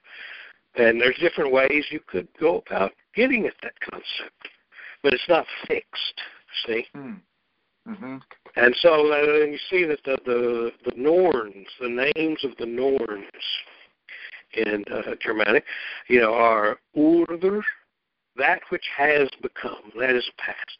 Verdandi, that which is becoming, which is turning, which is happening now, this present moment, past, okay, it's already gone. Uh, and then skuld, that which ought to happen or should happen. But you notice that, well, you couldn't notice it because it's not transparent, but uh, urdur and verdandi are derived from the same verb, verda, to become mm. or to turn. Mm. Uh, same verb, two forms of the same verb. Uh, skuld yeah. is just a completely different verb, and that's really common in the triadic uh, arrangement of symbols of all kinds in the Germanic world. Is that you'll have three things, two are similar, one is different. Yeah you know. To, be, uh, to become to become, which relates to like kheper, right?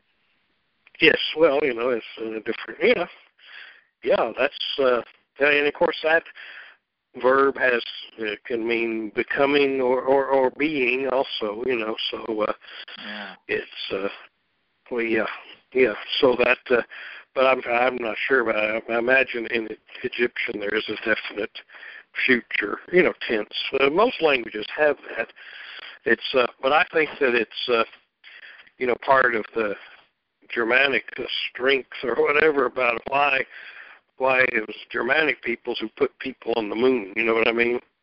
Yeah. Is that they said, you know, the future is something we can make. You know, it's not predetermined. It's not fixed by some outside force or whatever, but we make it happen. We make it. So, therefore, let's, uh, you know, in the words of Jim Morrison or whatever, let's make the myths. Yeah. Absolutely. Uh, so awesome. Well, Dr. Flowers, thank you so much for like coming on again and, and, and all of this and for giving us this great book, The Magian Tarok. I hope everyone who's listening to this buy this book. It's important and it will make you a smarter person. Yeah. Yep, that's. Uh, I hope that's. Any, do you have any final words for us? Uh, well, no, I, I'm always uh, working on new new things. I tell you, I uh, I produce quite quite a bit. I, and then I sometimes uh, I just get off on a tangent and write another book. It's like my retribalization book that's going to be coming out very soon with uh, Arcana Europa uh, Press. Awesome. And then I just got a contract uh, for a new book uh, called The Runic Revival with Inner Traditions, and it's oh, a sort of well, it, it takes the runic revival both from the scholarly standpoint, you know, about how the runes were sort of rediscovered and the whole history of scholarship there, as well as the esoteric. So no one has ever written a book about either one of those topics, but but much less uh, about those two things together and how they interweave and don't interweave is the other a really interesting part of how uh, scholars, the scholarly understanding of runes and the esoteric or magical one were more often than not just completely alienated from one another, you know, mm-hmm. and uh, how that's really a lamentable situation, but how we're coming back to uh, to uh, doing this, and then uh, I'm uh, making great progress on one of my uh, big books, uh, which is uh, on uh, Nazi occultism, where I will tell my take on that whole thing, which will be surprising to most people because oh. it's you don't uh, well what was there is not what people think was there you know i mean what we we really uh so many, many books have been written that have these crazy hobby horse theories, you know, about oh, it was the Cathars or it was the this or the Spear of Destiny and other just wildly kooky, uh, uh, sectarian kind of interpretations. When in fact, the, the real story, you know, is far more engaging, interesting, and uh, useful, powerful, not so much as uh, something that we can use, but rather something we can understand and not be taken in by similar kinds of things in the in the future. Uh, m- much of what we call branding and uh, you know logo, like the use of logos, branding, uh, and that sort of a thing were really pioneered by uh, National Socialism and uh, mm-hmm. such things as the use of ritual. And sometimes we still use their rituals. You know, the uh, the uh, Olympic torch lighting ritual that everyone yeah. loves and watches. That is a completely Nazi invention. They they said this is a liturgical thing that they invented for the Berlin Games, and it says, "Wow, that is great! that is so wonderful. Wow. We're just going to do it forever." And uh, but it's just completely invented by them. But that's what they would uh, do, and so you can see, you know, part of say how these uh, things like that worked, and uh, why they worked, and then you say, well, uh, they, and also people don't uh, look at uh, you know occultism from the standpoint of actual what what uh, define what a cult means. And that is either something which is uh, uh, uh, something that's formally established that's become disestablished and therefore rejected knowledge, or it's stuff that you know people haven't accepted yet. For example, the use of psychology or or uh, uh, this kind of branding thing and, and using the irrational mind. And if you read, when anybody reads uh, Hitler's book, Mein Kampf, you say this guy is spilling the the beans all the time, right and left in there, because I think he didn't. Oh yeah, even no, he said everything. He he explained yeah. everything. Right. But even things like visible. we will have, you know, torchlight, you know, or things at night. Why do we do that at night? Because the mind is more receptive to impressions at night than it is during the day. So we're going to. She's telling me I'm going to do black magic on you right here, and uh we're going to be, be lapping it up. You know, I mean, we're going to love it. And so, but he's telling people this is why I'm having these torchlight parades at night and all that sort of thing because I'm going to be working on your mind, but not like people think like, uh, you know, I'm sitting there chanting to the devil or something to make you, which is, you know, something that was about in, in German culture at the time. Think of all the the, the films in the silent era about some mastermind who's manipulating the masses, mass mind, or or like Caligari and his Cesare, or Dr. Mabuse, or uh, the Golem, you name it. It's mm-hmm. just like everything, one after the other. This idea of controlling the uh, the environment you know, through magic and that sort of thing was just out there. But one of the main things is people don't realize about the whole movement and the whole world of that culture was uh, that it's all really part of the great reform movement in Germany uh, wherein uh, it started about 1880. Uh, and uh, where every kind of thing in the social, cultural world is open to new ideas and re- re- ideas of reform, you know.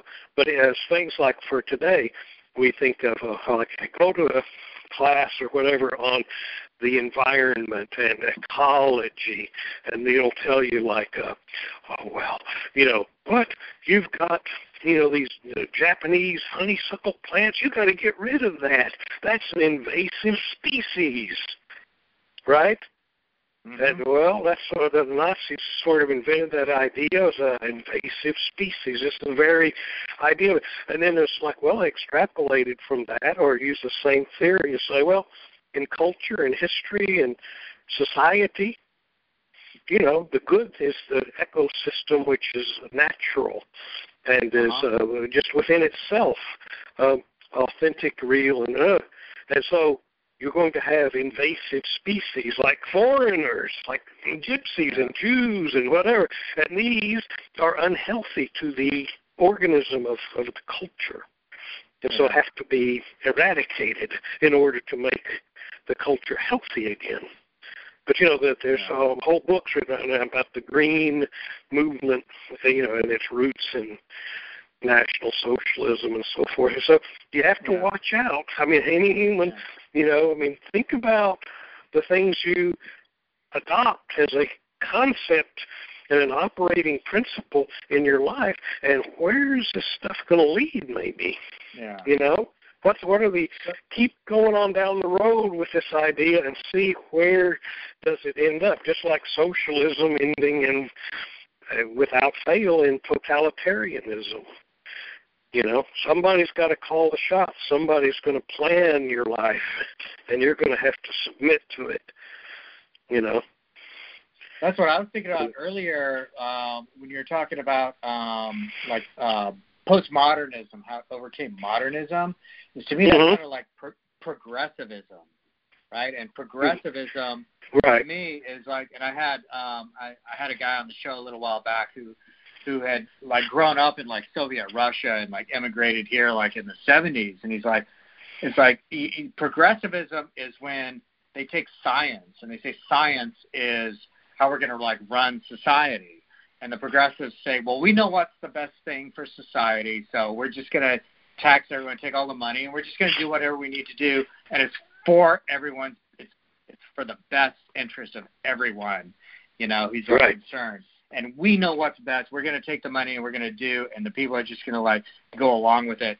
And it's like the basis of that. You can still see that, like um, the the manifestations of that occurring in the in the green movement um, today. hmm But I mean, at Sure. the time that National Socialism took over, I mean, it, it was like progressivism in America was very, you know, very eugenics and everything was like a part Oh, yeah. of it. well that's How we're where to make a better future for everyone, hmm and you know that that the same thing like appeared in National Socialism at the time. Yes, well, that's where Hitler got most of his ideas on eugenics from the Americans. The Americans were had a much more advanced eugenics program, much more uh, implemented and all that sort of thing than anything in Germany. He just, you know, took that basically, uh, you know, over and. uh so uh, yeah, and one of the things you have to do when you're thinking about something like national, you know, it's like people say, "Oh, he's a Nazi, Nazi this, Nazi that." It's like, well, what is Nazism? You know, what is National Socialism? So part of like, like with my uh, Lords of the Left Hand Path, I said, well, you got to start with some pretty definite definitions in order to understand what it is we're talking about.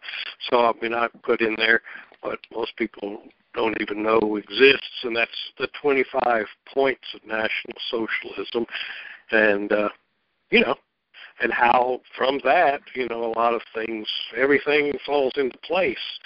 After one of the big things that's written there, uh, one of the things people don't realize is how much uh, the uh, was based on uh, the socialism part was like based on the uh, the, the abolition of uh, the payment of interest and of uh, the use of interest as a you know lending money for interest was abolished was going to be abolished and uh and that was that was the reason and Churchill says in his memoir.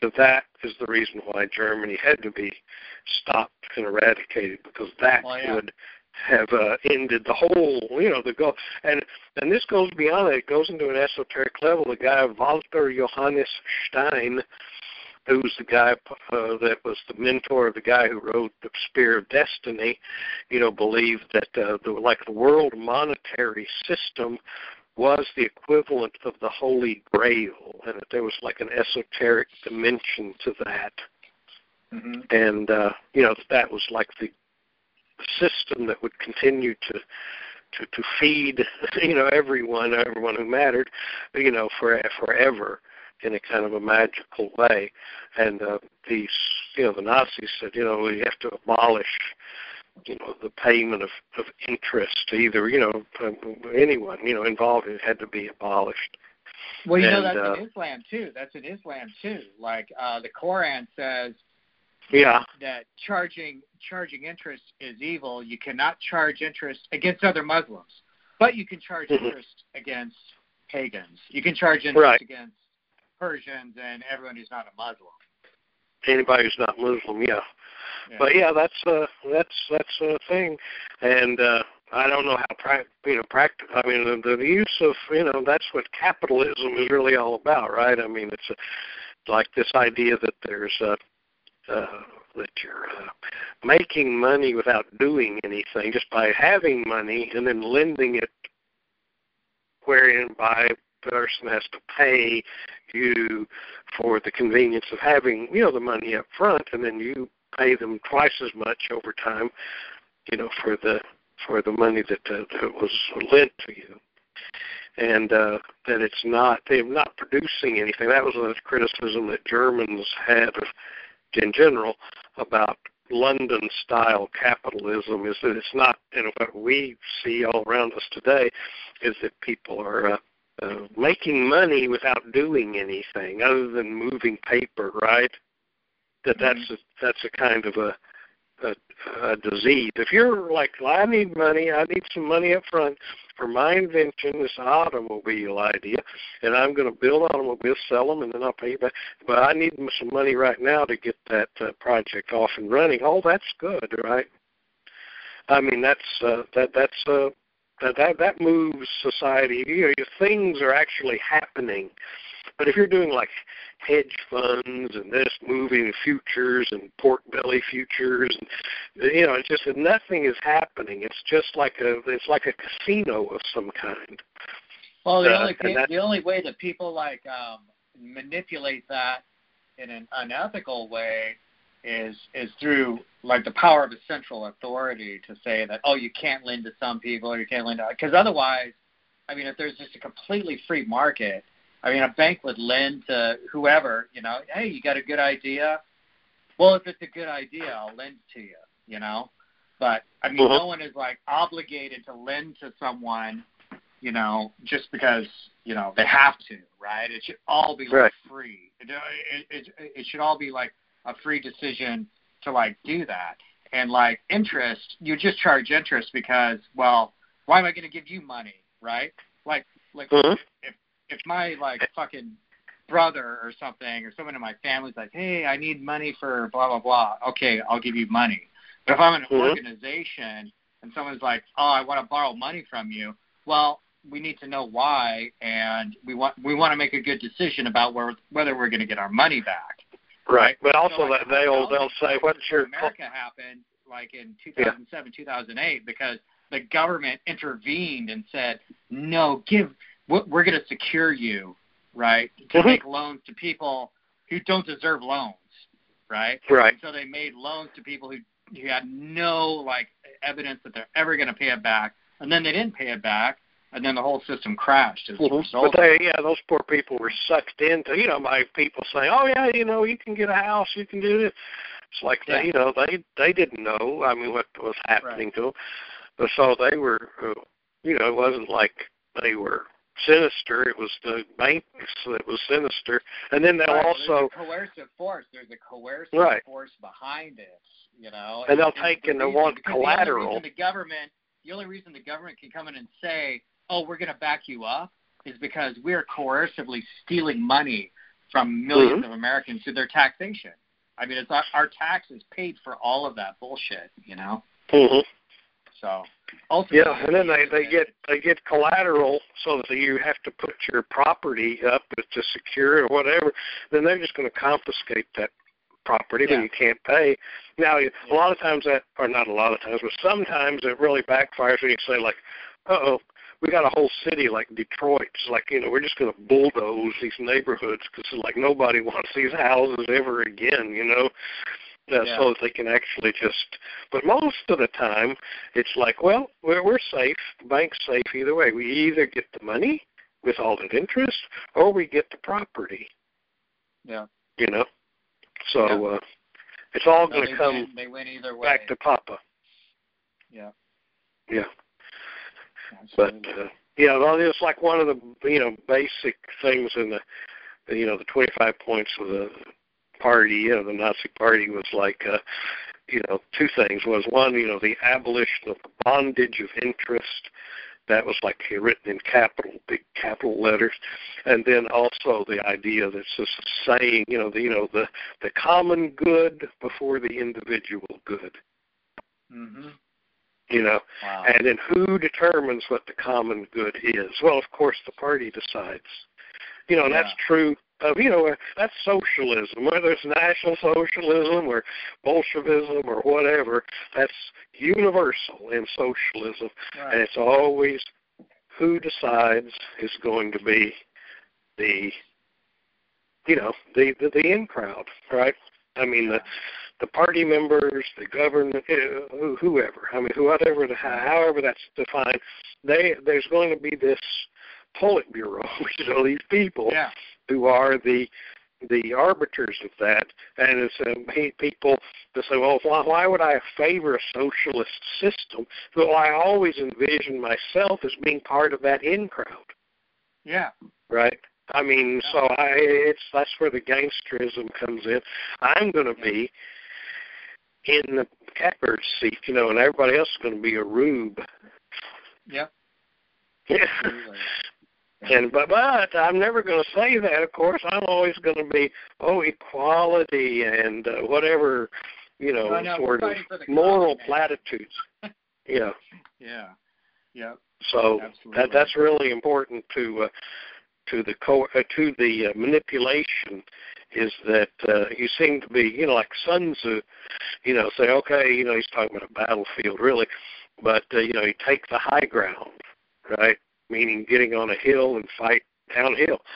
But you take that metaphorically and you say like, well, you know, you always take the moral high ground, and then you're unassailable.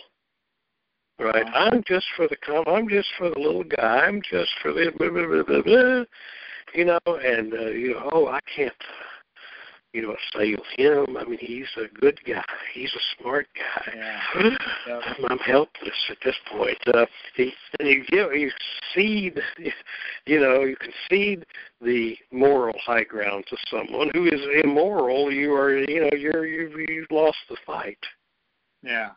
You know. That's why. That's why Ayn Rand made a big point about um, to take the moral high ground based on individualism. That we need to like mm-hmm convince everyone that individual that individual is the moral high ground. Individual freedom is mm-hmm. the moral high ground because as long as they can come back and say, "Oh, the common man and the suffering people," they will always mm-hmm. win. They will always win the moral argument because the moral argument always ends with the needs of the many outweigh the needs of the few or the needs of the one and we need mm-hmm. to you have to be able you will always like lose that arg that lose that argument every time until we can say that being an individual and standing for yourself that is the moral high ground you know once we can make that the moral high ground then maybe the individual will have a ch- a, a, a chance against all of these collectivist systems that we yeah, are just bombarded with constantly you know Mm-hmm. But I mean, there's a lot of other people. Not to make it, not to leave this all on a on a Ayn Rand point. But there's a lot of other people mm-hmm. who said basically the same thing. You know, um, and and I consider Zarathustra said the same thing. That's what Zarathustra said. is that the moral high ground is the individual, right? You know, mm-hmm. the the struggle for individualism, and that's what um, right. you know. But you know, I mean, how that principle of isolate intelligence is. You know? uh-huh. But but you know, we can see right in front of us, and it wouldn't take much to just note how uh, you know that that idea is, has been demonized already mm-hmm. quite yeah. thoroughly. You know, oh, oh the the you know this rugged individualism, um, you know, is just a, just oh, yeah. a, you know that's passe. That is we got to get rid of that. That you know that's pretty much evil. I mean, that sounds like toxic masculinity to me. you know. yeah. you know, what do you think? A cow going all cowboy, blah blah blah. But yeah, you know, I mean, and, and and of course we have to concede. I mean, I mean, you know, when you're thinking logically that that that, that there are, uh, you know, that that uh, individualism can, uh, that there's got to be a balance, right? That that there's a, that that to to to practice individualism, we have to take a page out of Thomas Jefferson's book and say, you know, you've got to be initiated why you've got to have a, uh, a system, you know, for the honest and uh, intellectually honest kind of notion of education, not indoctrination, but that you know, lo- you know, logic, rational self-interest, but there's a rational component to that, right? So that you don't just say, you know, otherwise, you know, like you see, like unions. Oh, unions are very bad. But look, you know what was happening in the middle of the 19th century. I mean, people being sent down into mines, just you know, just whatever, just basically slaves, being really, you know, exploited beyond all, you know, thing. And so, well, that's you know, they they they made their free choice, you know, to go down that hole for a dollar fifty a week. That's To fuck them, you know. Mm-hmm. But you know, it can get pretty extreme, you know, I mean, if you let that individualism run amok, which, I mean, we've seen it in our history, uh, that's that can be bad. Just like collectivism uh, run amok will uh, definitely be bad also. Uh, so uh, that, that's where the idea of of a uh, culture which uh, honors thought, education, uh, insight, and how to be a, an individual.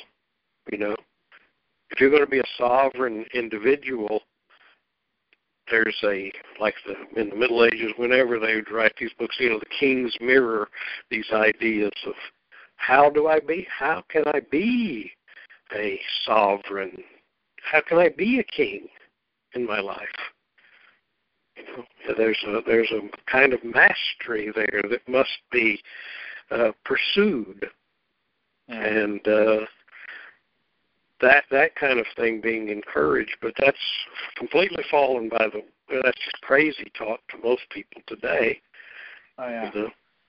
so, I think that uh, happens. I, I I think that happens like naturally, just like naturally as a as a human being, I honored my my my father and my mother, right? You know, mm-hmm. and like wanted to take care of my mother, like when she was like dying and stuff, and and and and and, and take care of my family, and the people right. that you know, my friends or whatever that I like connect with. Uh, getting back to the tribalism thing that you, that you talked about, I think that that mm-hmm. naturally mm-hmm. arises. The urge, the desire to do right. that is a part of individualism. I didn't have to have a well, hammer of a hammer of collectivism banged mm-hmm. onto me to to know that I needed. To, no, I just naturally did that as I am like like trying to uplift myself, you know, as a sovereign, trying to strive towards, you know, a, a sovereign existence. That you know, these are my families, my friends. I'm going to uplift them also, and I'm going to like watch out for them. Mm-hmm. But I get to do it all freely, right? Right. Like when, well, that's when, the uh, uh, when another force comes in and says, "Oh no, you need to help these other people who live right, on the other right, side right. of the world," you know. mm-hmm. Um, or just people you have no ide- identity with. That is a, a tribalism or whatever is like identity, solidarity, and uh, you know that those kinds of ideas.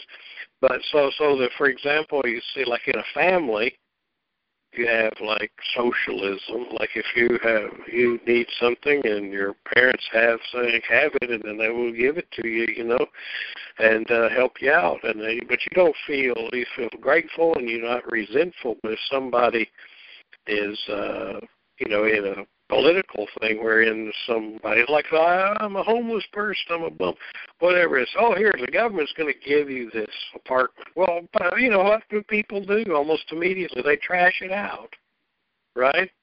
Yeah. They don't take care of it. They don't they because they they they're resentful in the first place. I mean, it, it's just a psychological thing. They have no identity with, or respect for, or interest in these. uh you know the givers here because they're dis they're alienated, disassociated from them. They have no connection with them, and so it's not going to be what these is. Oh, well, the homeless in our town. Why don't we just give them homes? This, uh, you know, well, it's, it's just not going to work. But if your family does that, then it's a totally different thing psychologically, and that's yeah. kind of ultimately what, for example, uh, you know, like with the idea of the appeal, as it originally was, of national socialism, you know, was this idea that we're all one people, right? We're all family, as it were. We're all, you know, fellow Germans in this case. And uh, so, you know, we'll have socialism within the family. And of course, all of that is just hooey, and you know, it's just a, another gangster you know, coming up with yeah. a great idea. But in theory, you see, it starts to make sense as opposed to what they're doing in Russia, right? We're going to take care of our own, our organic people that you know. But that one means we're we're we're deciding who is in and who's out, and we're brutal, you know, with those people who are out. It's kind of like you know, La Raza Unida, the the Mexican American group, you know, you know, for for the race, everything, for others, nothing. Right, that attitude, uh, which is not good, not healthy, not you know, you know, it's just it goes down. Every all of these things go down the wrong path because the true path, the truth, is is something which is has to do with balance of complex things, and that's where mentality, intellect, spirituality, you know, uh, uh, uh, comes into play. You cannot escape it. There is no, again, going back to Zervanism, where there's no mechanism. So this is the formula. Apply it, everything will work. Everything will work fine. You know, it has to, comes down to the individual psyche of the, of individuals to apply these things in a wise manner, and that is hard. Uh, you know, uh, uh, uh, abstinence from things. Oh, that's bad. I'm not going to do that. This is always good. I'm always going to do this. Rather, having to actually practice uh, a balanced kind of way of discrimination between this is good, this is a situation that is a constant uh, exercise in attention, you know which is the hardest thing in the world. So, are you familiar with the idea of tabu- tabula rasa? A tabula rasa, uh huh. Blank slate. Blank slate. Mm-hmm. Blank slate. Right. The idea that that a human is born with a blank slate. It's an idea that I think John Locke talked about it, mm-hmm. but it's become very popular. And and I mean, this is the idea in, in certainly in progressivism um, what do you think about that? Oh, that's, that that can't be. You know, I mean that's uh, uh, that that that's very. Uh, you know, talking about mechanistic. That is that every everyone is the the same, and and uh, they are a result of their experiences. You know, if they're treated badly, it's not. I, I'm not a criminal uh, I'm not bad. Society made me this way, right? And of course, that was like what their their way of thinking was, yeah, and I believe that's true. That's what they would have said. And so, so therefore, we have to, you know, make society uh, healthy and right, and you know, give people only positive and good input, and then we'll have a transformed society. But uh, how many times you know to say, well, this this kid perfect pair or two brothers uh, you know and one is uh, raised by the same parents et cetera. One of them's out robbing banks at twelve and one of them's you know going to harvard whatever. I mean it's that there's something else going on there you know? Yeah. But you know like yeah. the, those people those tabula rasa type people which are you know very modernistic uh, thinking, you know, like when I was a King James or something, you know, I had like a child, you know, a newborn child, put them in a solitary world, and didn't allow them to speak, or you know, no one spoke to them. They kept them in there for years. Or this kid, this one kid, and then he said, and then we like, well, they were doing experiments to see what the original pure language was, and uh, so you know, then the kid they go to him when he's like however old, and of course, he's just a babbling, raving idiot. You know, I mean, he's just complete insane. And he says, "Oh, the child," he says, "he spoke perfect Hebrew." you know, but they were like doing experiments on people. Well, on the belief that you know, tabula rasa, if you're just a blank slate, then whatever you know, well, if you don't put any input in, then you can see what the slate, you know, has to say purely, you know, just like from nature or something like that. I mean, crazy idea, but you know, of course, you're a, a human being, as I always say, you know, in my humanities classes, is a cultural animal. You know, that we mm-hmm. need input. We are nothing as a species, we are helpless mentally, physically, all the things. Nothing. We can't do anything as well as as as any animal except think. And to think, we have to be educated. And it's more complicated the society in which you live, the more education, training, input you need from, you know, more knowledgeable people. Mm-hmm. And uh, you know, if if it was like a bunch of farmers, if it is how you farm, kid, you know, by the time you're 12, you could be a farmer. Uh, but if you're living in our world, I mean, you, there's a lot of stuff you got to learn about how to thrive in a society. You know, there's a lot you have to learn, but people come into the world already. I think with um, with certain inclinations and stuff like that. Like even like child psychology, like like I mean, tabula rasa has been like the the uh, you know the the the progressive stance. It, it justifies like you know public school as long as people come mm-hmm. into the world with a blank slate. The powers that be have a reason why we need to like take care of everything because oh if you don't educate people, you know immediately they're going to end up being like you know radically you know they're they're going to end up being criminals and whatnot. Um, but I, I mean, to me, this is part, and, and it goes back to the Zoroastrian thing too, that you start thinking about the existence before your life, right? That there's like, because in in the Western sense, we just want to talk about.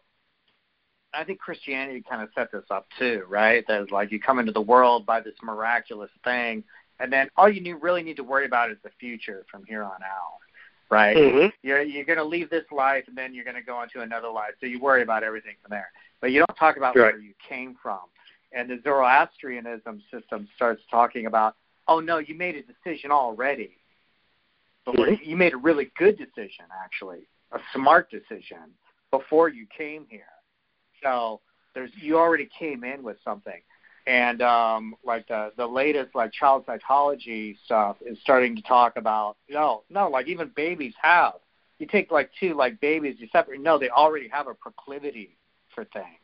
They're not like a, just a complete dumbass you know and then we just program them with whatever. Mm-hmm. they already come into the world with some like you know some thoughts some perspectives. Right for good you know just uh, and that's all you have to again uh, say. Well, here we have this person, and everyone is different, and everybody's got some kind of, uh, like you said, inclinations or uh, talents and all kinds of things. I mean, otherwise, how could you explain Mozart other than the eternal return? But uh, you know, yeah. I mean, he was like uh, like born. It's like, oh my God, he's composing symphonies at three. I mean, you know, where did his father didn't teach him all this stuff because it would imply that his father knew all the things, and he was only just like a computer. It only knows what you put into it, right? So that's kind of what the tabula rasa would imply.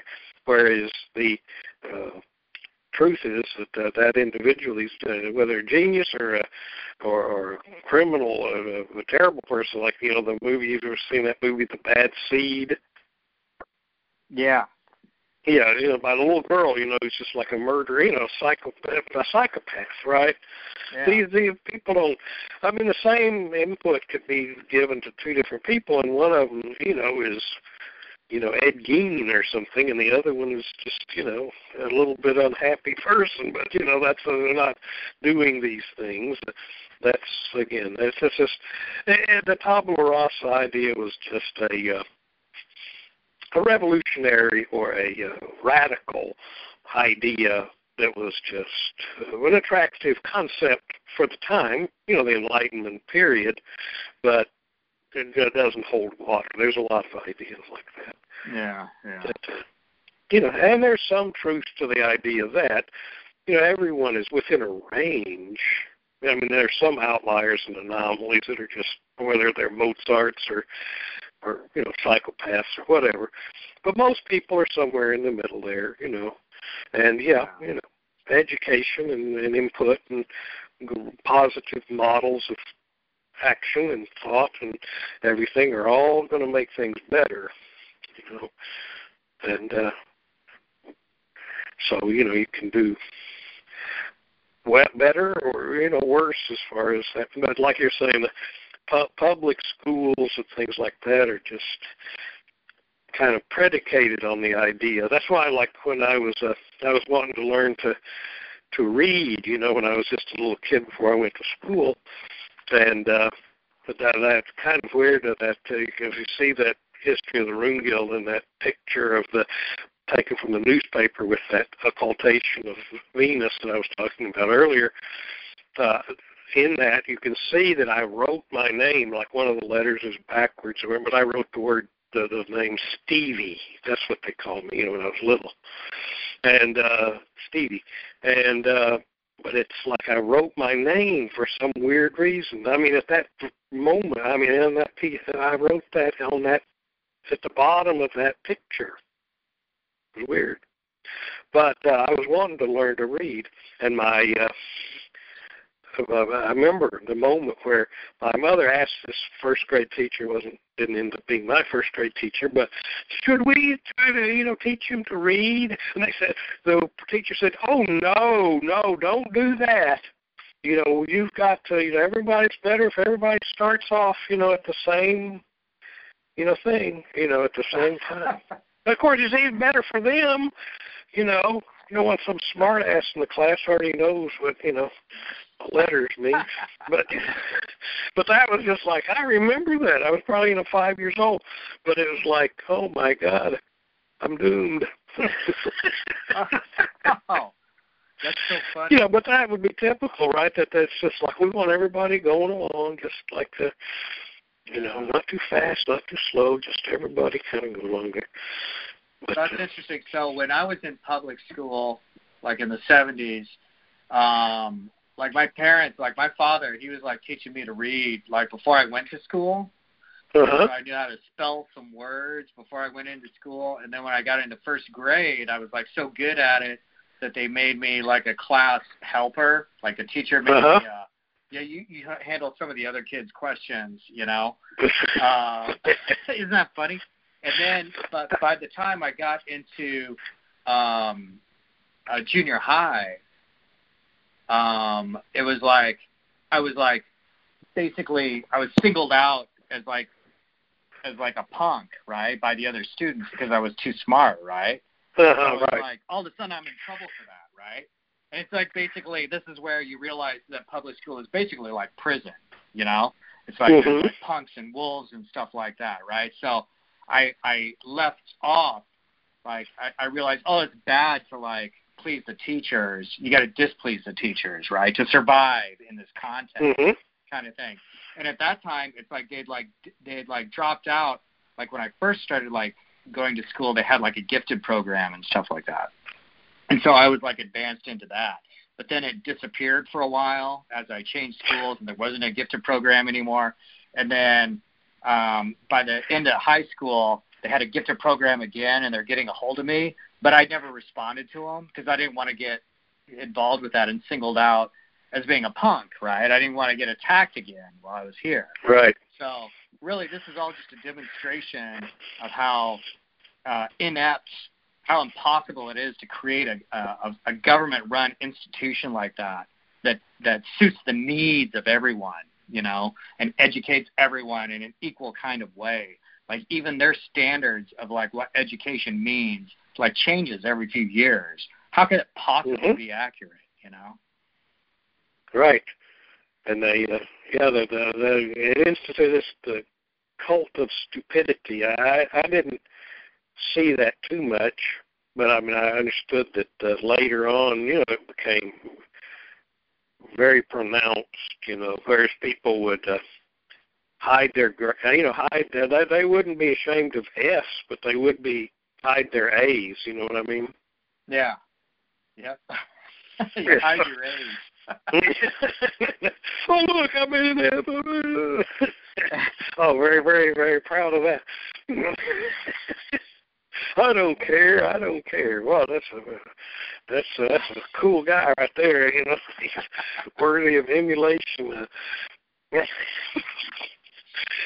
But it is like a cult, you know, what I call a cult of stupidity. So, uh, Yeah. but any culture that spawns that is like, oh man, that's in, you're in trouble. It's like out here, you know, Texas, you know, rural areas especially. But you know, that like fathers will like, oh, I want their son to play football, but you know, if they start, you know, if they were in the chess club or whatever, you know, you, the father would be ashamed, could never uh, tell Yeah. anybody at the garage, you know, that that's what his kid's doing. You know, but it's like no, but if he's uh, the things that are good that will actually benefit the person in the future are shameful. But you know, getting his knee blown out in a football field, you know, that's like that's great. You know, Yeah. false hope and, and bodily injury. That's that's the way to go. Yeah. so, but that's like misspent. That's uh, that's some kind of atavism, you know, from old like warrior societies, right? Yeah. So that uh, you know that, that's just a kind of from that. But uh, we don't need that anymore. Yeah. Excellent. Smart. Yep. Okay. Well, that's uh, right. been a we we we started off and we went on and on. And it just uh, you can't stop with all these interesting ideas. That's for sure. I know it's brilliant. Thank you so much, Dr. Flowers, for coming on the show again. That's such a great conversation, and um, and uh, you know, keep keep fighting the good fight and writing Mhm. these awesome books and helping make the world a better place. Well, I'll try. I uh, I know I probably won't get any. I just hope to leave something behind that can- can make an even better difference later on. Uh, Yeah. Maybe the world will get better later. yeah. We can always hope. always hope. Yeah. Hope burns eternal. Yeah, it does. okay, right. well, that's. uh I thank you for your uh, uh, stimulating questions and uh, opportunities to uh, to uh, express myself here. Excellent. That's it for that part. Okay, the word words. All right. We'll talk to you again. Okay, Okay. Bye bye. bye.